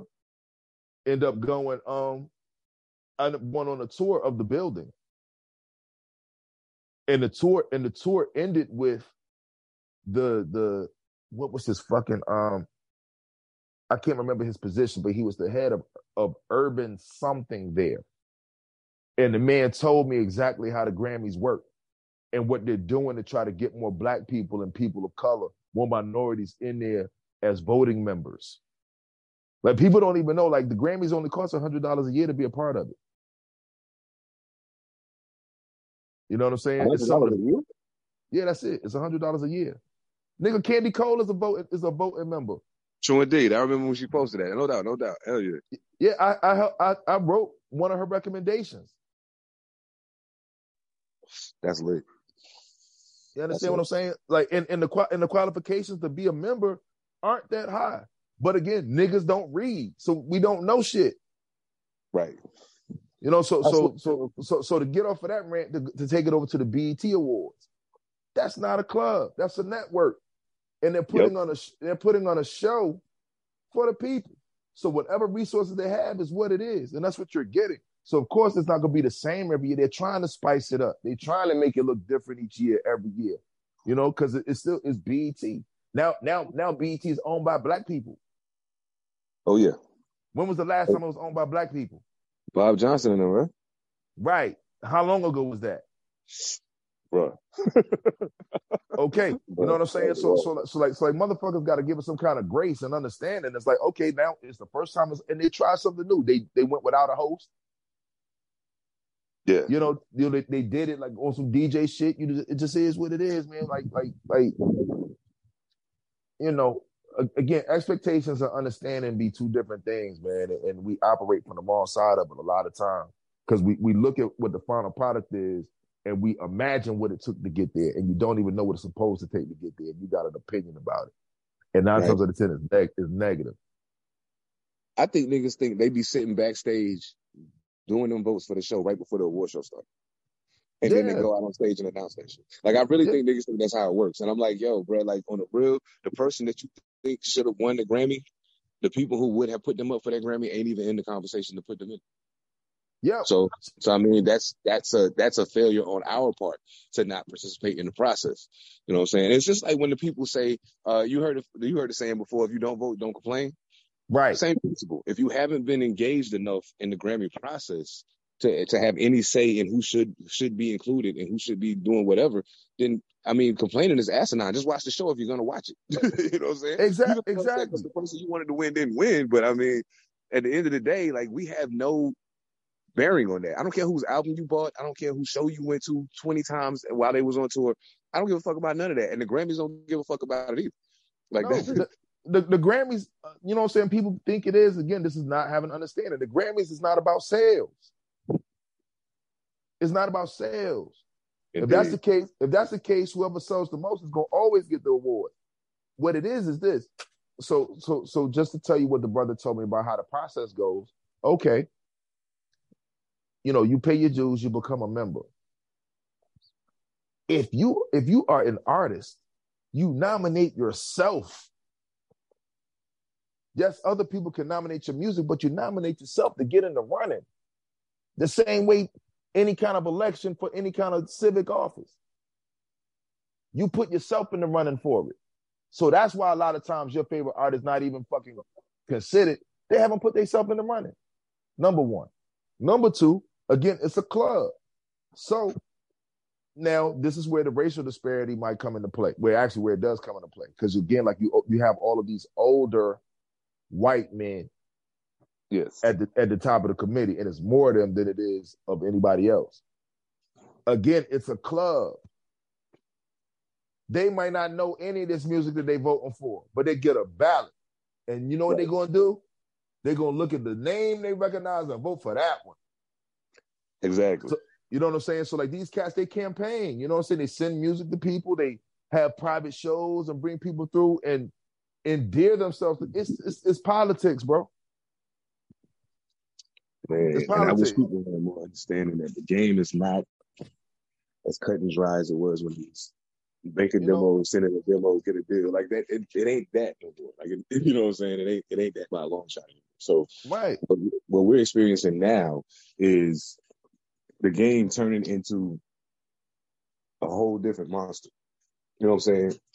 Because of the digital part you were talking about earlier. So my thing is, if you have an issue with how the Grammys is operating, then create your own thing. You have the avenue to do it now.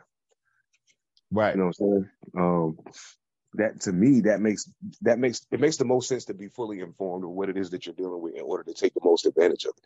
Um, I talked to you about it when we were doing the CNN project. You, when you was like, um, putting me on the game about promo and all of that, and I was like, yeah, man, you know what the crazy shit is? I've been putting records out all this time, and I never done none of this.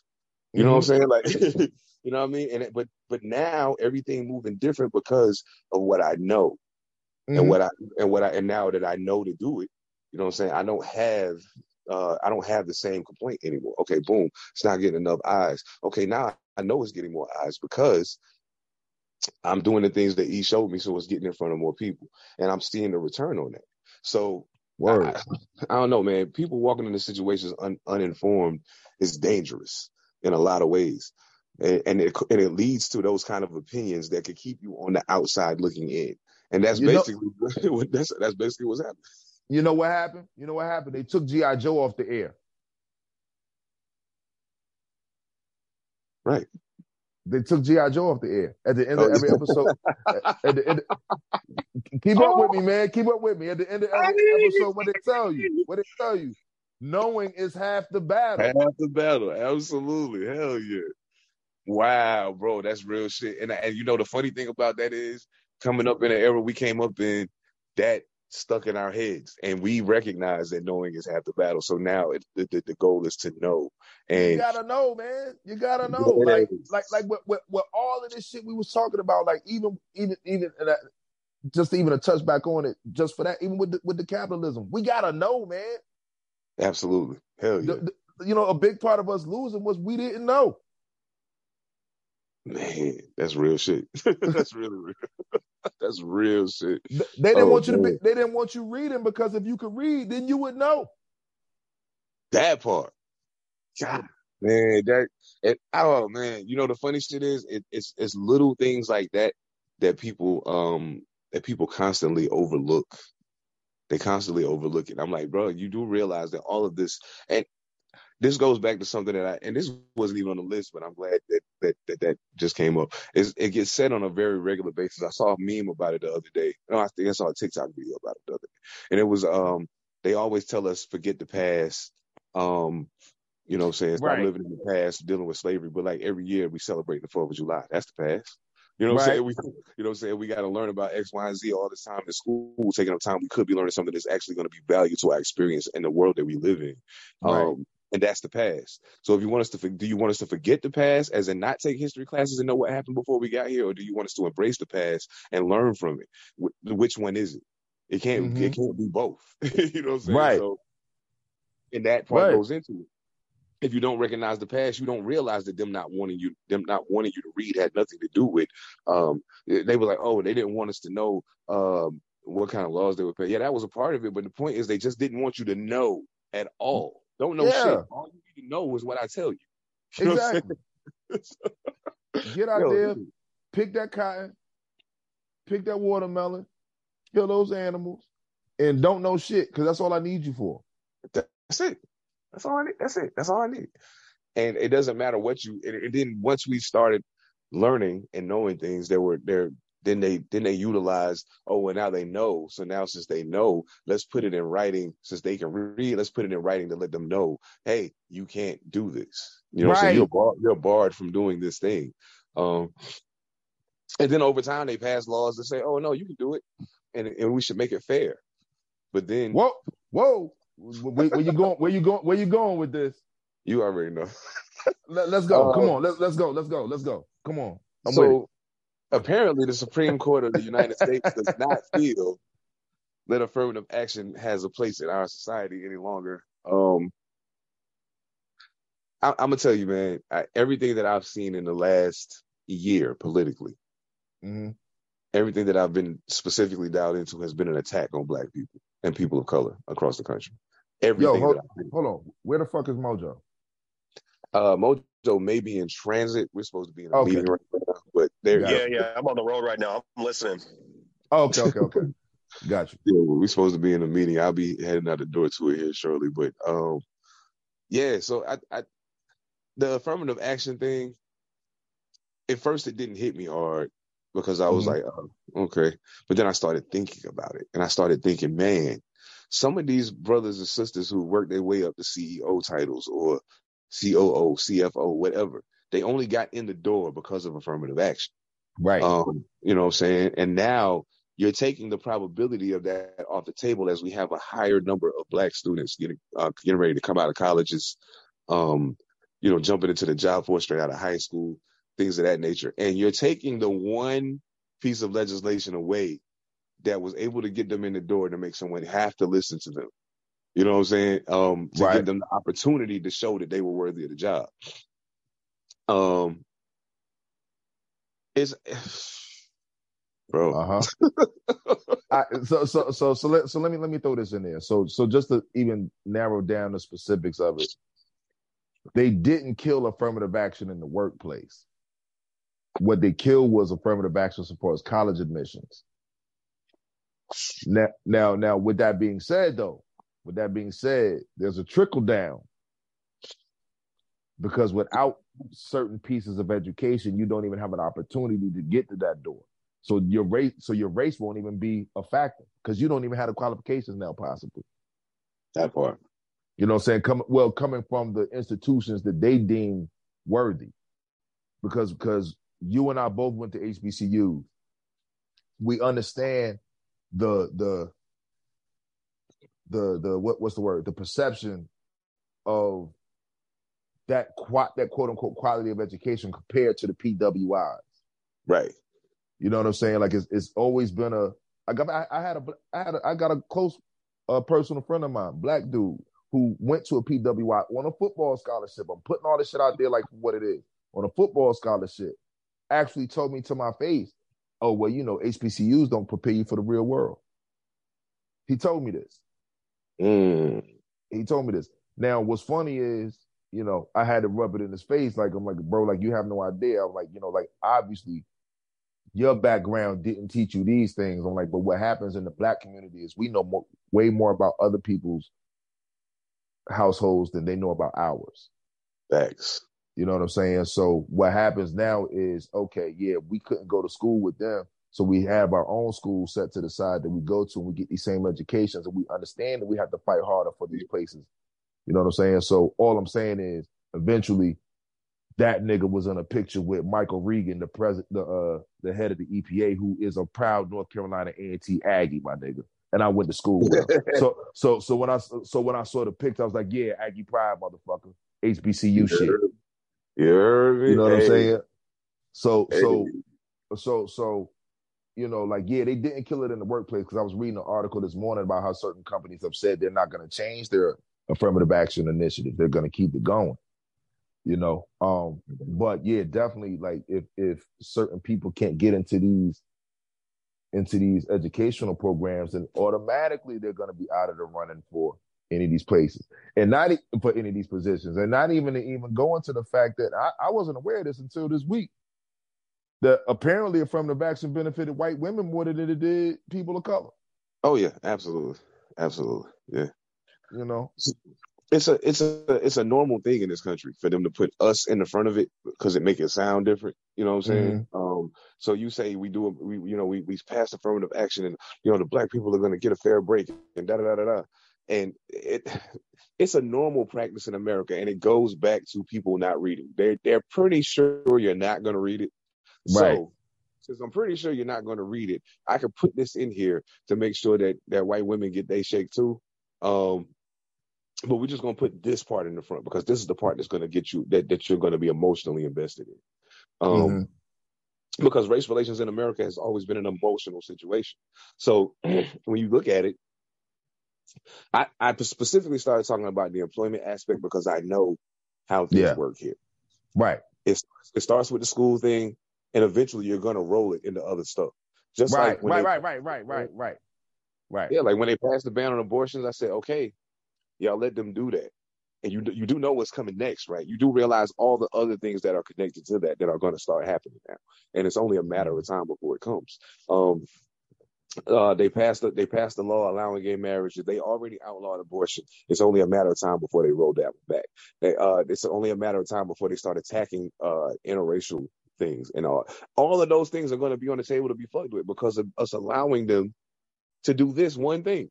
So Right. now with affirmative action being on the scope, boom, we we already fucked with the colleges. Hopefully this will trickle down into this. Okay, if it's not being effective enough at keeping you out of these positions, then we'll just have to go do that.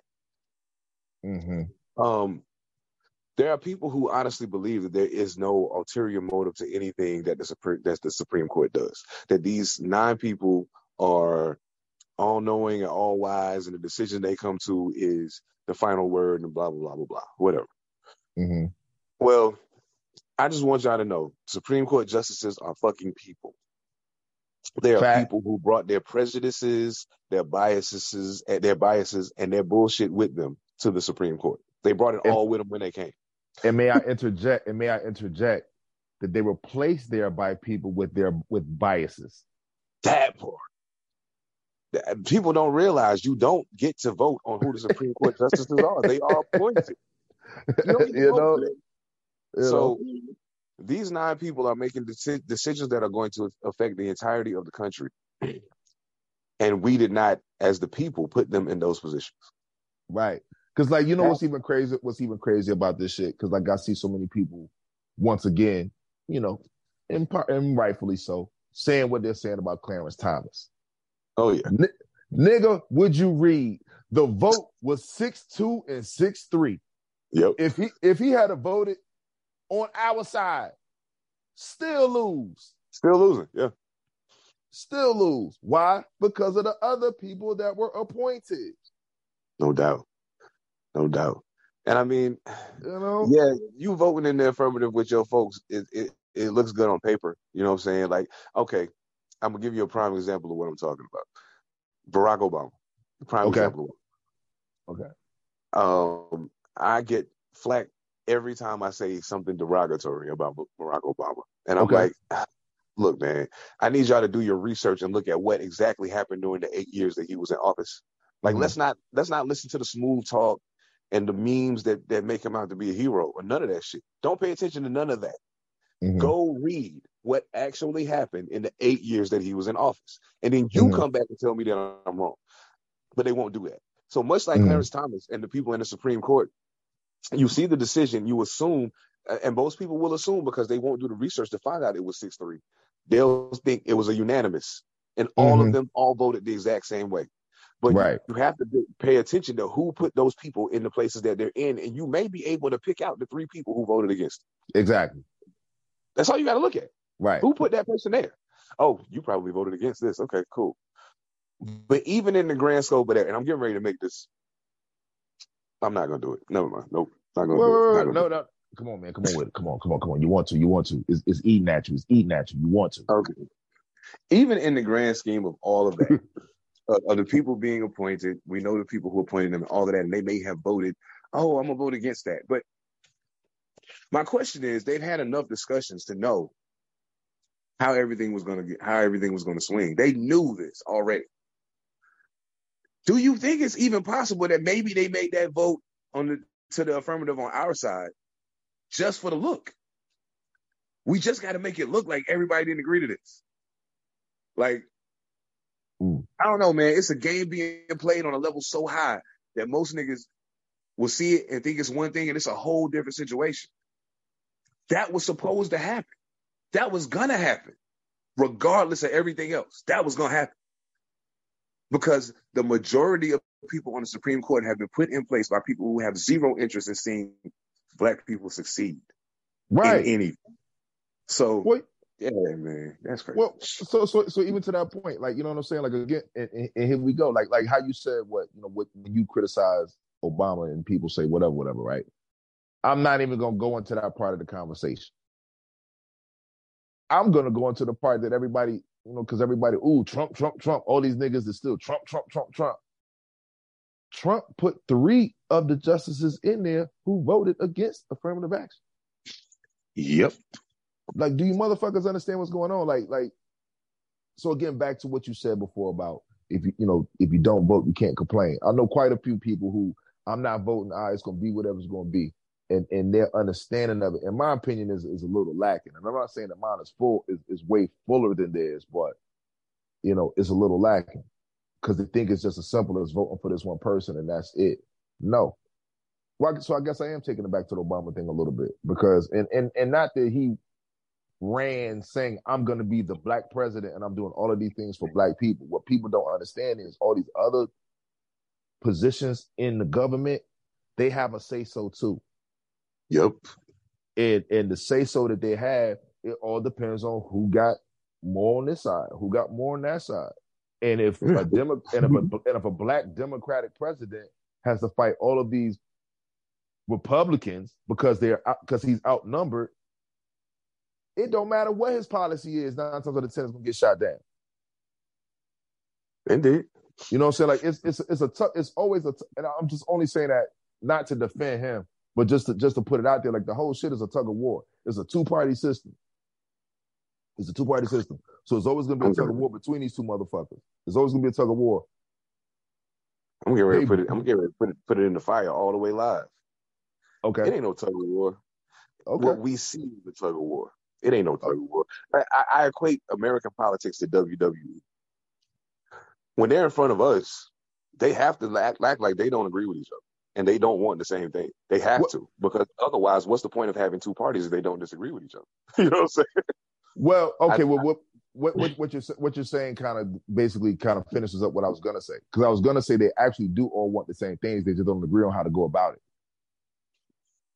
Right. I th- and I think that may be I think that may be the the biggest differential between the two. And I, I often tell people, I say, yeah, it's a two party system. It's really one party, it's just two doors you can go. It's two different ways you can get it. That's all it is. It's all the same party because at the end of the day, uh, the elevation of the greater population of the country who who exists below uh below the, the point of saying that they uh have affluence, those people, they don't give a fuck about them. The only thing they care about as far as that goes is keep working, keep generating money for these companies, keep paying your tax dollars because that's what's keeping keeping all of this going. Mm-hmm. Y'all y'all are responsible for keeping all of this going, but in all actuality, we don't give two fucks about you. So, Right. you know, we'll do enough to make sure dog, they they do just enough to make sure that you're able to keep going to work. that's Yeah. And, and I'm, really, I'm really not trying not to go down this. I'm, I'm trying my best not to go too far down this hole because I'm telling you, like this, I could do this shit all day. But um, yeah. So I mean, yeah, the Supreme Court affirmative affirmative action in and of itself, the fact that affirmative action was necessary first and foremost was a fucking travesty. The fact that there had to be an affirmative action in the first place is fucking ridiculous. But more importantly, when something is put in place to level the playing field some way, and then it's snatched away. Before you even, okay, I'll put it this way. So, say for instance, you're going to, um, you like to go play ball at this at this particular court, right? Mm-hmm. And it's a great place. And the the main thing you love about this place is the court. The court itself is really it's it's comfortable to your feet to run on. It's not real hard when you come. Like everything about this court is great. Mm-hmm. You come back one day, and the court has been replaced with something else. Mm-hmm. And in your mind, in the mind of some people, it's going to be, well, I can't play there now. I'm gonna, it's gonna hurt. You know what I'm saying? Like I'm gonna hurt myself. Um, this, this, this court isn't as pliable. It's not as, you know, it's it's not as fun to play on. I'm gonna get hurt playing on this, so I'm not gonna. So by removing affirmative action and making it a hot button topic, how many people are not even going to attempt to do certain things now, simply because in their mind, Mm-hmm. it's gonna happen. Right. You know what I'm saying? You cut the you took the wheels off the cart before it got out of the fucking garage. So now they might not try to move the cart at all. Instead of thinking, how about I just go buy some new tires? Mhm. Or whatever. Maybe I just build tires on my own. Right. You know what I'm saying? So yeah, it's a it's a it's a form of form of defeat in a sense. And it's a self defeating attitude, but because of the way things have transpired in this country over the history of it, that isn't um that isn't something that I can knock a person for having. I understand the concept of oh man, I mean fuck, what's the point? You know what I'm saying? I get it. But at the same time, we have to keep going. Like you said, we have HBCUs that are man, I, I would take there are people that graduated from Howard, A&T, Winston-Salem State, Central, uh, Grambling, family that are in very powerful positions. Yes, they had to fight hella hard to get where they were, to get where they are. Mhm. But if the fight is what you're afraid of, you might as well just lay down now. Mhm. you know, what I'm saying? just lay down now, be done with it. So, yeah, fuck you, Supreme Court. Uh, fuck all them motherfuckers. But yeah, I, I'm not gonna get into that right now. But um, yeah, fuck you, Supreme Court. Um, black people, just keep swinging, yo. Just keep swinging. That's all I can say. Just keep swinging. just keep swinging. Shit, yeah, it, all you can do is keep swinging, but you know it's kind of hard to swing when the water keep getting cut off. You feel me? You know they they gonna keep they gonna keep they gonna keep shutting off the water in different parts of the house. Yeah, so now you now you can brush your teeth, but you can't take a shower. You, know what I'm saying? You can you can wash your hands, but you like this is wild shit, man. No. Like, woo. You gonna have to go- you gonna have to go to the convenience store to buy water to brush your teeth with. Yeah, been there, been there. You know what I'm saying? Whoa, You know. that's crazy, You know. bro. That speaking of affirmative action, do you find it strange that Sam Jackson hasn't been in any Black Panther movies? I don't find it strange. Um, now, mind you, I'm probably the wrong person to ask because I kind of, I, I, not even kind of, I, I fell off watching uh, uh the the Marvel universe. Um, so actually, I don't remember. Well, no, no, no, no, no. I, I did, I did just see the last one on the flight. I did see the last one on the flight. Mm. Yeah, yeah, Nick Fury wasn't in that. Well, you know what though? Okay. I- so I had to ask the question, and and because I don't know. Was what was was Seal even able to enter Wakanda? Uh, that was in the newest Black Panther movie, right? Yeah, Nick Nah, Fury was everywhere. Nick Fury was everywhere in the comics.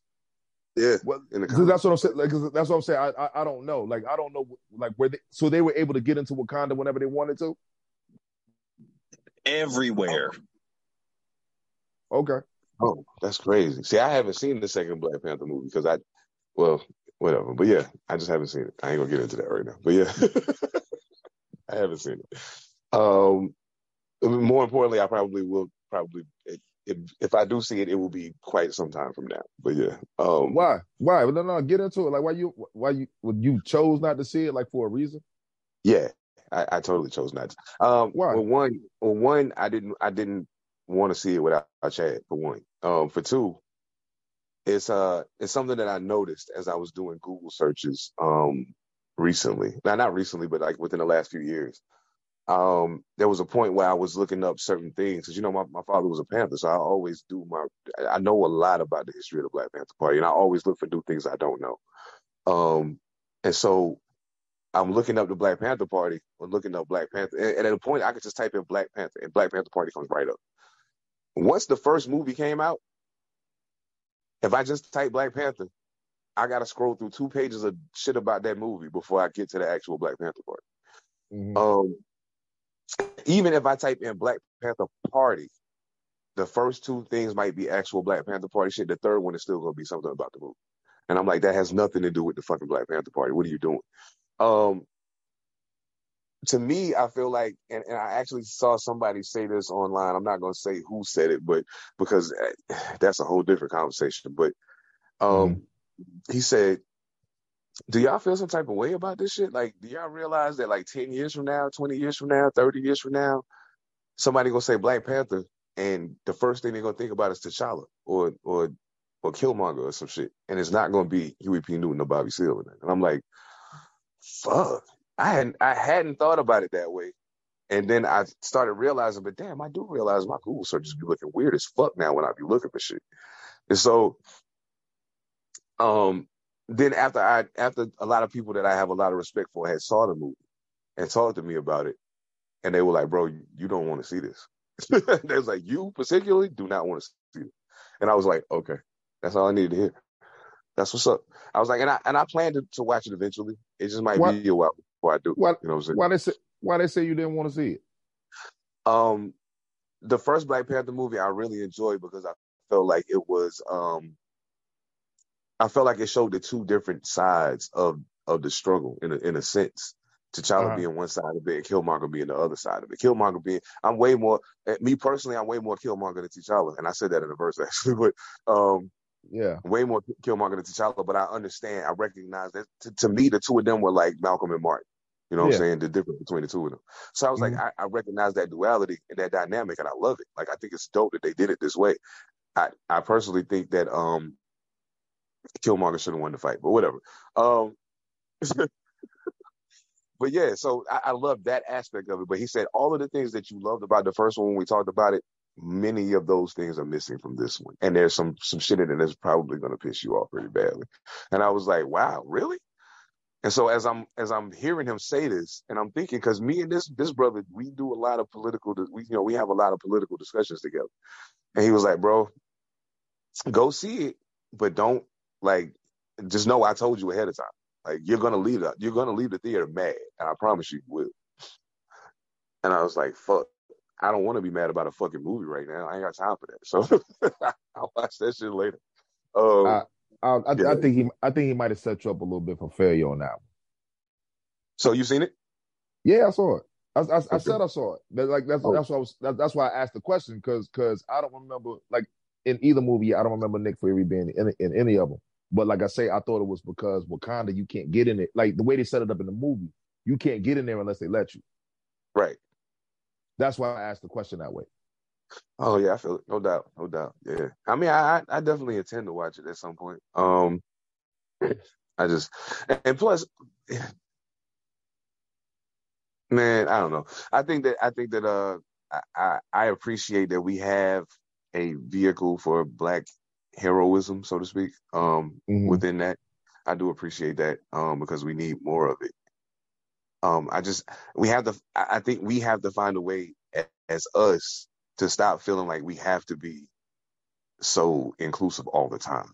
You know what I'm saying? Um, Yo, yo, I, I, and I agree with you, and I, and I, because I was just sitting here thinking, like, not even saying that, but what I was going to tell you is, I mean, like, you know, like, Nick, I want to say what Nick Fury, he has a series now. right.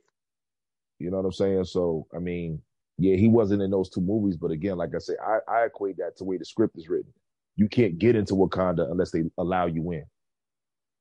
Absolutely. Yeah, and that and that's uh that definitely changes the dynamic from the from the uh from the comics because whereas they had interactions with certain people uh in the in the comics themselves, you won't see those things take place in the movies unless it's written in for them to be included. So Right. yeah, I feel ah yeah, no doubt, no doubt. That's what's up. Oh man, when it, hey, I, you know what? I want to ask you something else, and I, and I thought about it because um, you, uh, you were probably one of the first people. Now, mind you, you remember when I moved out here, I ended up coming down there to see to see y'all like a week later. You know what I'm saying? When I moved out, so I was fresh and brand new to the whole legal cannabis thing. Fresh, I was Oh, fresh shit. to the whole thing. Okay. Um, and I've seen in recent years since I've been out here, I've seen, you know, a couple people pop up, um, like Shawn Kemp recently popped up as the face of this company. Um, Mhm. and we were all, you know, excited and wanted to go support until we found out that Shawn Kemp only owns like 2% of the company or some shit like that. So, oh, wow. Okay. yeah, so I was like, oh, they're using your face because you are a Seattle legend. You know what I'm Mhm. saying? And you getting a small kickback for that. And I'm pretty sure they paid you for the advertising too. Um, Right. But the cannabis industry, I mean, like, dog, we, we, you know where we from. We know mad Mhm. niggas that's done mad years behind weed. You know what I'm saying? And, and so now for the, for the cannabis industry to be legalizing in, in more and more places and it's still being, you know, the fact that we still have people who are doing stretches behind weed is kind of crazy. And we were the ones who took the biggest hit behind weed, and yet in the, with the cannabis industry being legalized, we are the ones we we are not even major players in that industry. Right. You know right. what I'm saying? Right. Right. So I mean, how But- do you how do you feel about that? Like, how do I hate it. I hate it. I hate it because all right. So like, just to even get into what you, what you, just the main part of it, just living in California, like, and I'm assuming this goes like this in, in the other states where where you know it's legal for people to get into the business. They made it a problem for people with felonies to get into the business. Mm-hmm. You understand? So so so like how you said, we got hit the hardest by it. The majority of these motherfuckers out here who was who wasn't getting hit never got the felony. So they, they already had a leg up with the way the legislation was set up to get the license. Yep. You know what I'm saying? So so then you get these programs like I don't know if they had it in Washington or not, but I hear we had the social equity program, which which allowed was supposedly it was supposed to allow for, I think, it's damn near like affirmative action for weed for the weed business. it, it, was, it was like it, it, was they allowed for 200 they set aside 200 applications to to solely be filled by people of color okay but the problem is number one you know, again we talk about pushing papers and shit like that the the license application take forever you talk about a year two years then on top of that they put a price tag on that bitch the average person can't reach thanks so they automatically cut you out. So like, so like when I first got here, like one thing that you know, I, I've been a medical patient. I'm never gonna not be a medical patient. To me, the recreational thing is really just to get more taxes out of people. Because if you really know how this game goes, you could play with the numbers to a certain extent of with the products you buy, and that that's probably as far as I'm, as much as I'm gonna say with that. But what the what the dispensaries would allow you to do is if you had a product, like if you got your hands on something and you wanted to make some money with it, you were a medical patient, you could walk that shit into a dispensary, let them inspect it. Y'all agree on a deal, and you come back later and get your money after they sold it. Mm. Okay. Mm. Okay. Interesting. As soon as they said we want to have recreational marijuana, the first one of the first things they told you was that they were going to stop doing that. Mm. And I said, oh, that's how they're going to cut out the small guy. Absolutely. You know what I'm saying? And I definitely voted against recreational. I voted against it because I because I saw what it was going to be. It's gonna now it's going to get so commercialized that the little man can't get into it. Now that's where the capitalism part that you hate comes into play because now you got you got to have the money to play the game, and even if you do have the money to play the game, is your record clean enough for you to play it? Mm. And that's that that's gonna be and that's gonna be a uh, sticking point for a lot of people because so many people caught charges behind weed in the past. And, I, like the fucked up shit for me is like we watching we're watching uh, like right before our eyes we're watching the, the very same thing we saw happen with uh, even if you want to talk about how we indulge in basketball. Mm-hmm. Okay, we watch the basketball, we go to basketball games, we buy sneakers, da da da da when it's all said and done, even as powerful as Michael Jordan had has become, and, mm-hmm. and as rich as Michael Jordan has become, if he's making that much off those sneakers, how much is Nike making? Right. You know what I'm saying? So when I go into the when I go into the dispensary and I want to cop something, the first thing I think to myself is uh, what I started doing is researching to find out what brands are either black owned or if they're not black owned, they that they at least do you know palatable business with people of color. You know mm-hmm. what I'm mm-hmm. saying? And they're not fucked up people. And I and I found some strains and even some dispensaries that are run by stone cold racists, and I will not support them. So right, right. Um, to a point, that's almost the most you can do if you don't have the finances or the, a clean enough record to actually get in the game. Um, and me personally, I have I have strikes on both fronts as far as that's concerned. So, mm-hmm, um, mm-hmm, yeah, mm-hmm. so I won't be getting into that no time soon. But I do want to give a shout out to Stone Age Joints. Um, salute to y'all. They are a, a local company here. Um, they make really really good. They have really really great products at a really really low price, and they and they they make it a point to tell the dispensaries do not sell it for more than this. That's it. That's what we sell it for. That's it. Right.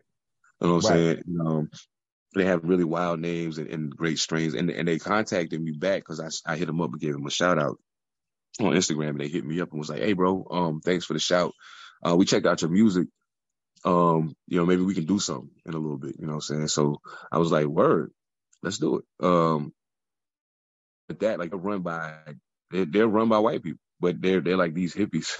they're like these hippie white people. They, they just love everybody. So um, I think that's cool. But I would love to get into business with a black grower, a black business. You know what I'm saying? I would love to get into business with somebody like that, uh, as opposed to going a different route. But the cannabis business, in and of itself, um, permeates the black community in more ways than people want, more more ways than most people would understand. Like think Mhm. about the majority. When I go into the dispensary, even if everybody working there is white, the majority of the people in the dispensary with me are black. Mhm. Nine times out of ten. Um, even the people I know who still, you know, I'm saying partake outside of that. Um, uh, yeah. Um, I think I don't know. Actually, I think uh, who is it? Not Shawn Kemp, Gary Payton, because Gary Payton has his own strain. I don't think he owns like a grow or anything, but he does have his own strain, and he is very much involved in the cannabis industry, as Yeah. was uh, Cliff Robinson, rest in peace. So, Mhm. I would like to get with somebody like that, you know what I'm saying, and be like, hey, you know what I'm saying, I make music, da da da. da. I would love to do that, but I always been hesitant about reaching out to them because I feel like and this is a conversation we had, uh, you and I had recently, uh, not on the pod, but uh, personally, and I, I don't mind bringing this up, where you said that sometimes I need to be around different kinds of people because usually it uh, it, it feels like the people that I'm around have a lot of my bearing on how I see things, um, and how I deal with certain shit. Like my my issue with rich niggas. yo, yo, yo, yo, your shit just went out.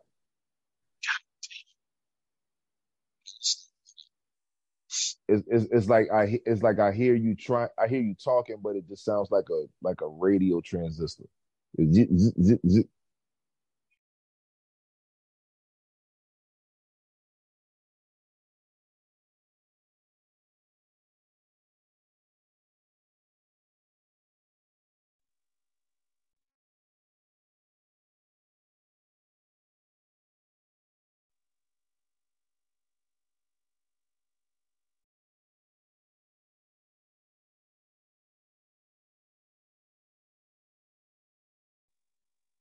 That better? Yeah, much better, much better. Word. Okay, okay, that's what's up. Looks like I'm gonna have to do some editing this time. Shit. Yeah, you got to got to do some splicing. Oh, it's all good. I ain't tripping. And- And we and we lost Mojo somewhere. Yeah, I think Mojo. I think Mojo finally made it to uh, the destination for our meeting and finally got it because this project's dropping in like a couple of weeks. Like you gotta. Gotcha. It's literally dropping in a couple of weeks, July the fifteenth. Yeah, so Okay. Word. yeah, he's probably he's All probably deep in there right now. But yeah, man. So I mean, I, I'm I'm thinking that that Wait. may be. You got Oh, you got to hit you got to hit record. Uh, oh, it's still recording. I made you the host Oh, before. it is? Yeah, I Oh made, shit. made you Okay. Okay. Word. We good. Yeah, we're good. But yeah, I think. Well, well, first of all, welcome back to the Pantha Politix Podcast. I'm your host, Ether Mad Assassin, and I'm with my with my esteemed co-host Seven the Panther, aka your your, your favorite mama's baby shooter, and what how how that shit go? He said your favorite mama's baby shooter. Uh, how do- how it go? Like how was it? What is it? Nah, A man, your bu- baby a- mama- your a baby whole- mama's favorite rapper. Yeah, that's it. Okay, right, and, and, and a bunch of other shit that you would never call me to my face. Got you. Right, right, Yeah, that part. Hey man. right, hey, right, that- right. That's a um that's a stone cold keeper right there. I'm not I'm probably never gonna drop that. But yeah, that's stone cold keeper. But yeah, man, I, I think yo, you you definitely changed my perspective on some things. So I, I think where I hesitated to reach out, to those to those um to those entities in the past, I may go ahead and put a put together a little package and send it to them and say, hey, this is what we're trying to do. And um you know what I'm saying? Off off air, you had a great suggestion, so I will I will do that. Um, I think that I think right, that right. a way to combine a lot of the things that we that we're into um into what we're doing here with the pod. I think it It- definitely takes things to another level. There it is. Like say less. We're, on the same page. Absolutely, absolutely. Well, shit, man, we already lost Mojo, and I mean. I guess I got to get my ass to this meeting too, because I'm the last one. I'm the last of the Mohicans. I'm the only one that ain't. Okay. Uh, shit, I guess we'll get to it, man. But yo, thank you so much, bro. You you bring such a levity to this that that is necessary because I go off on on some other shit. Well, nah, that, that's what it's about, man. Go go there. You know what I'm saying? Like, you know, I just sit and watch. Troublemaker. Oh shit. Y'all already know what it is, man. Thank y'all so much for y'all time. Thank y'all for locking in with us. I hope y'all tap in with sidebars on Wednesday. I'm Seven the Panther. That's Eda Mad Assassin. Salute to my man Mojo Barnes. Don't forget Surface Tension dropping July 15th. The video, Not Your Role Model, out right now on YouTube. The single should be streaming on all platforms in the next couple days. Uh, thank y'all so much for all your time. Thank you for supporting Pantha Politix Podcast. We'll catch y'all on the flip side, fam. Peace. Peace.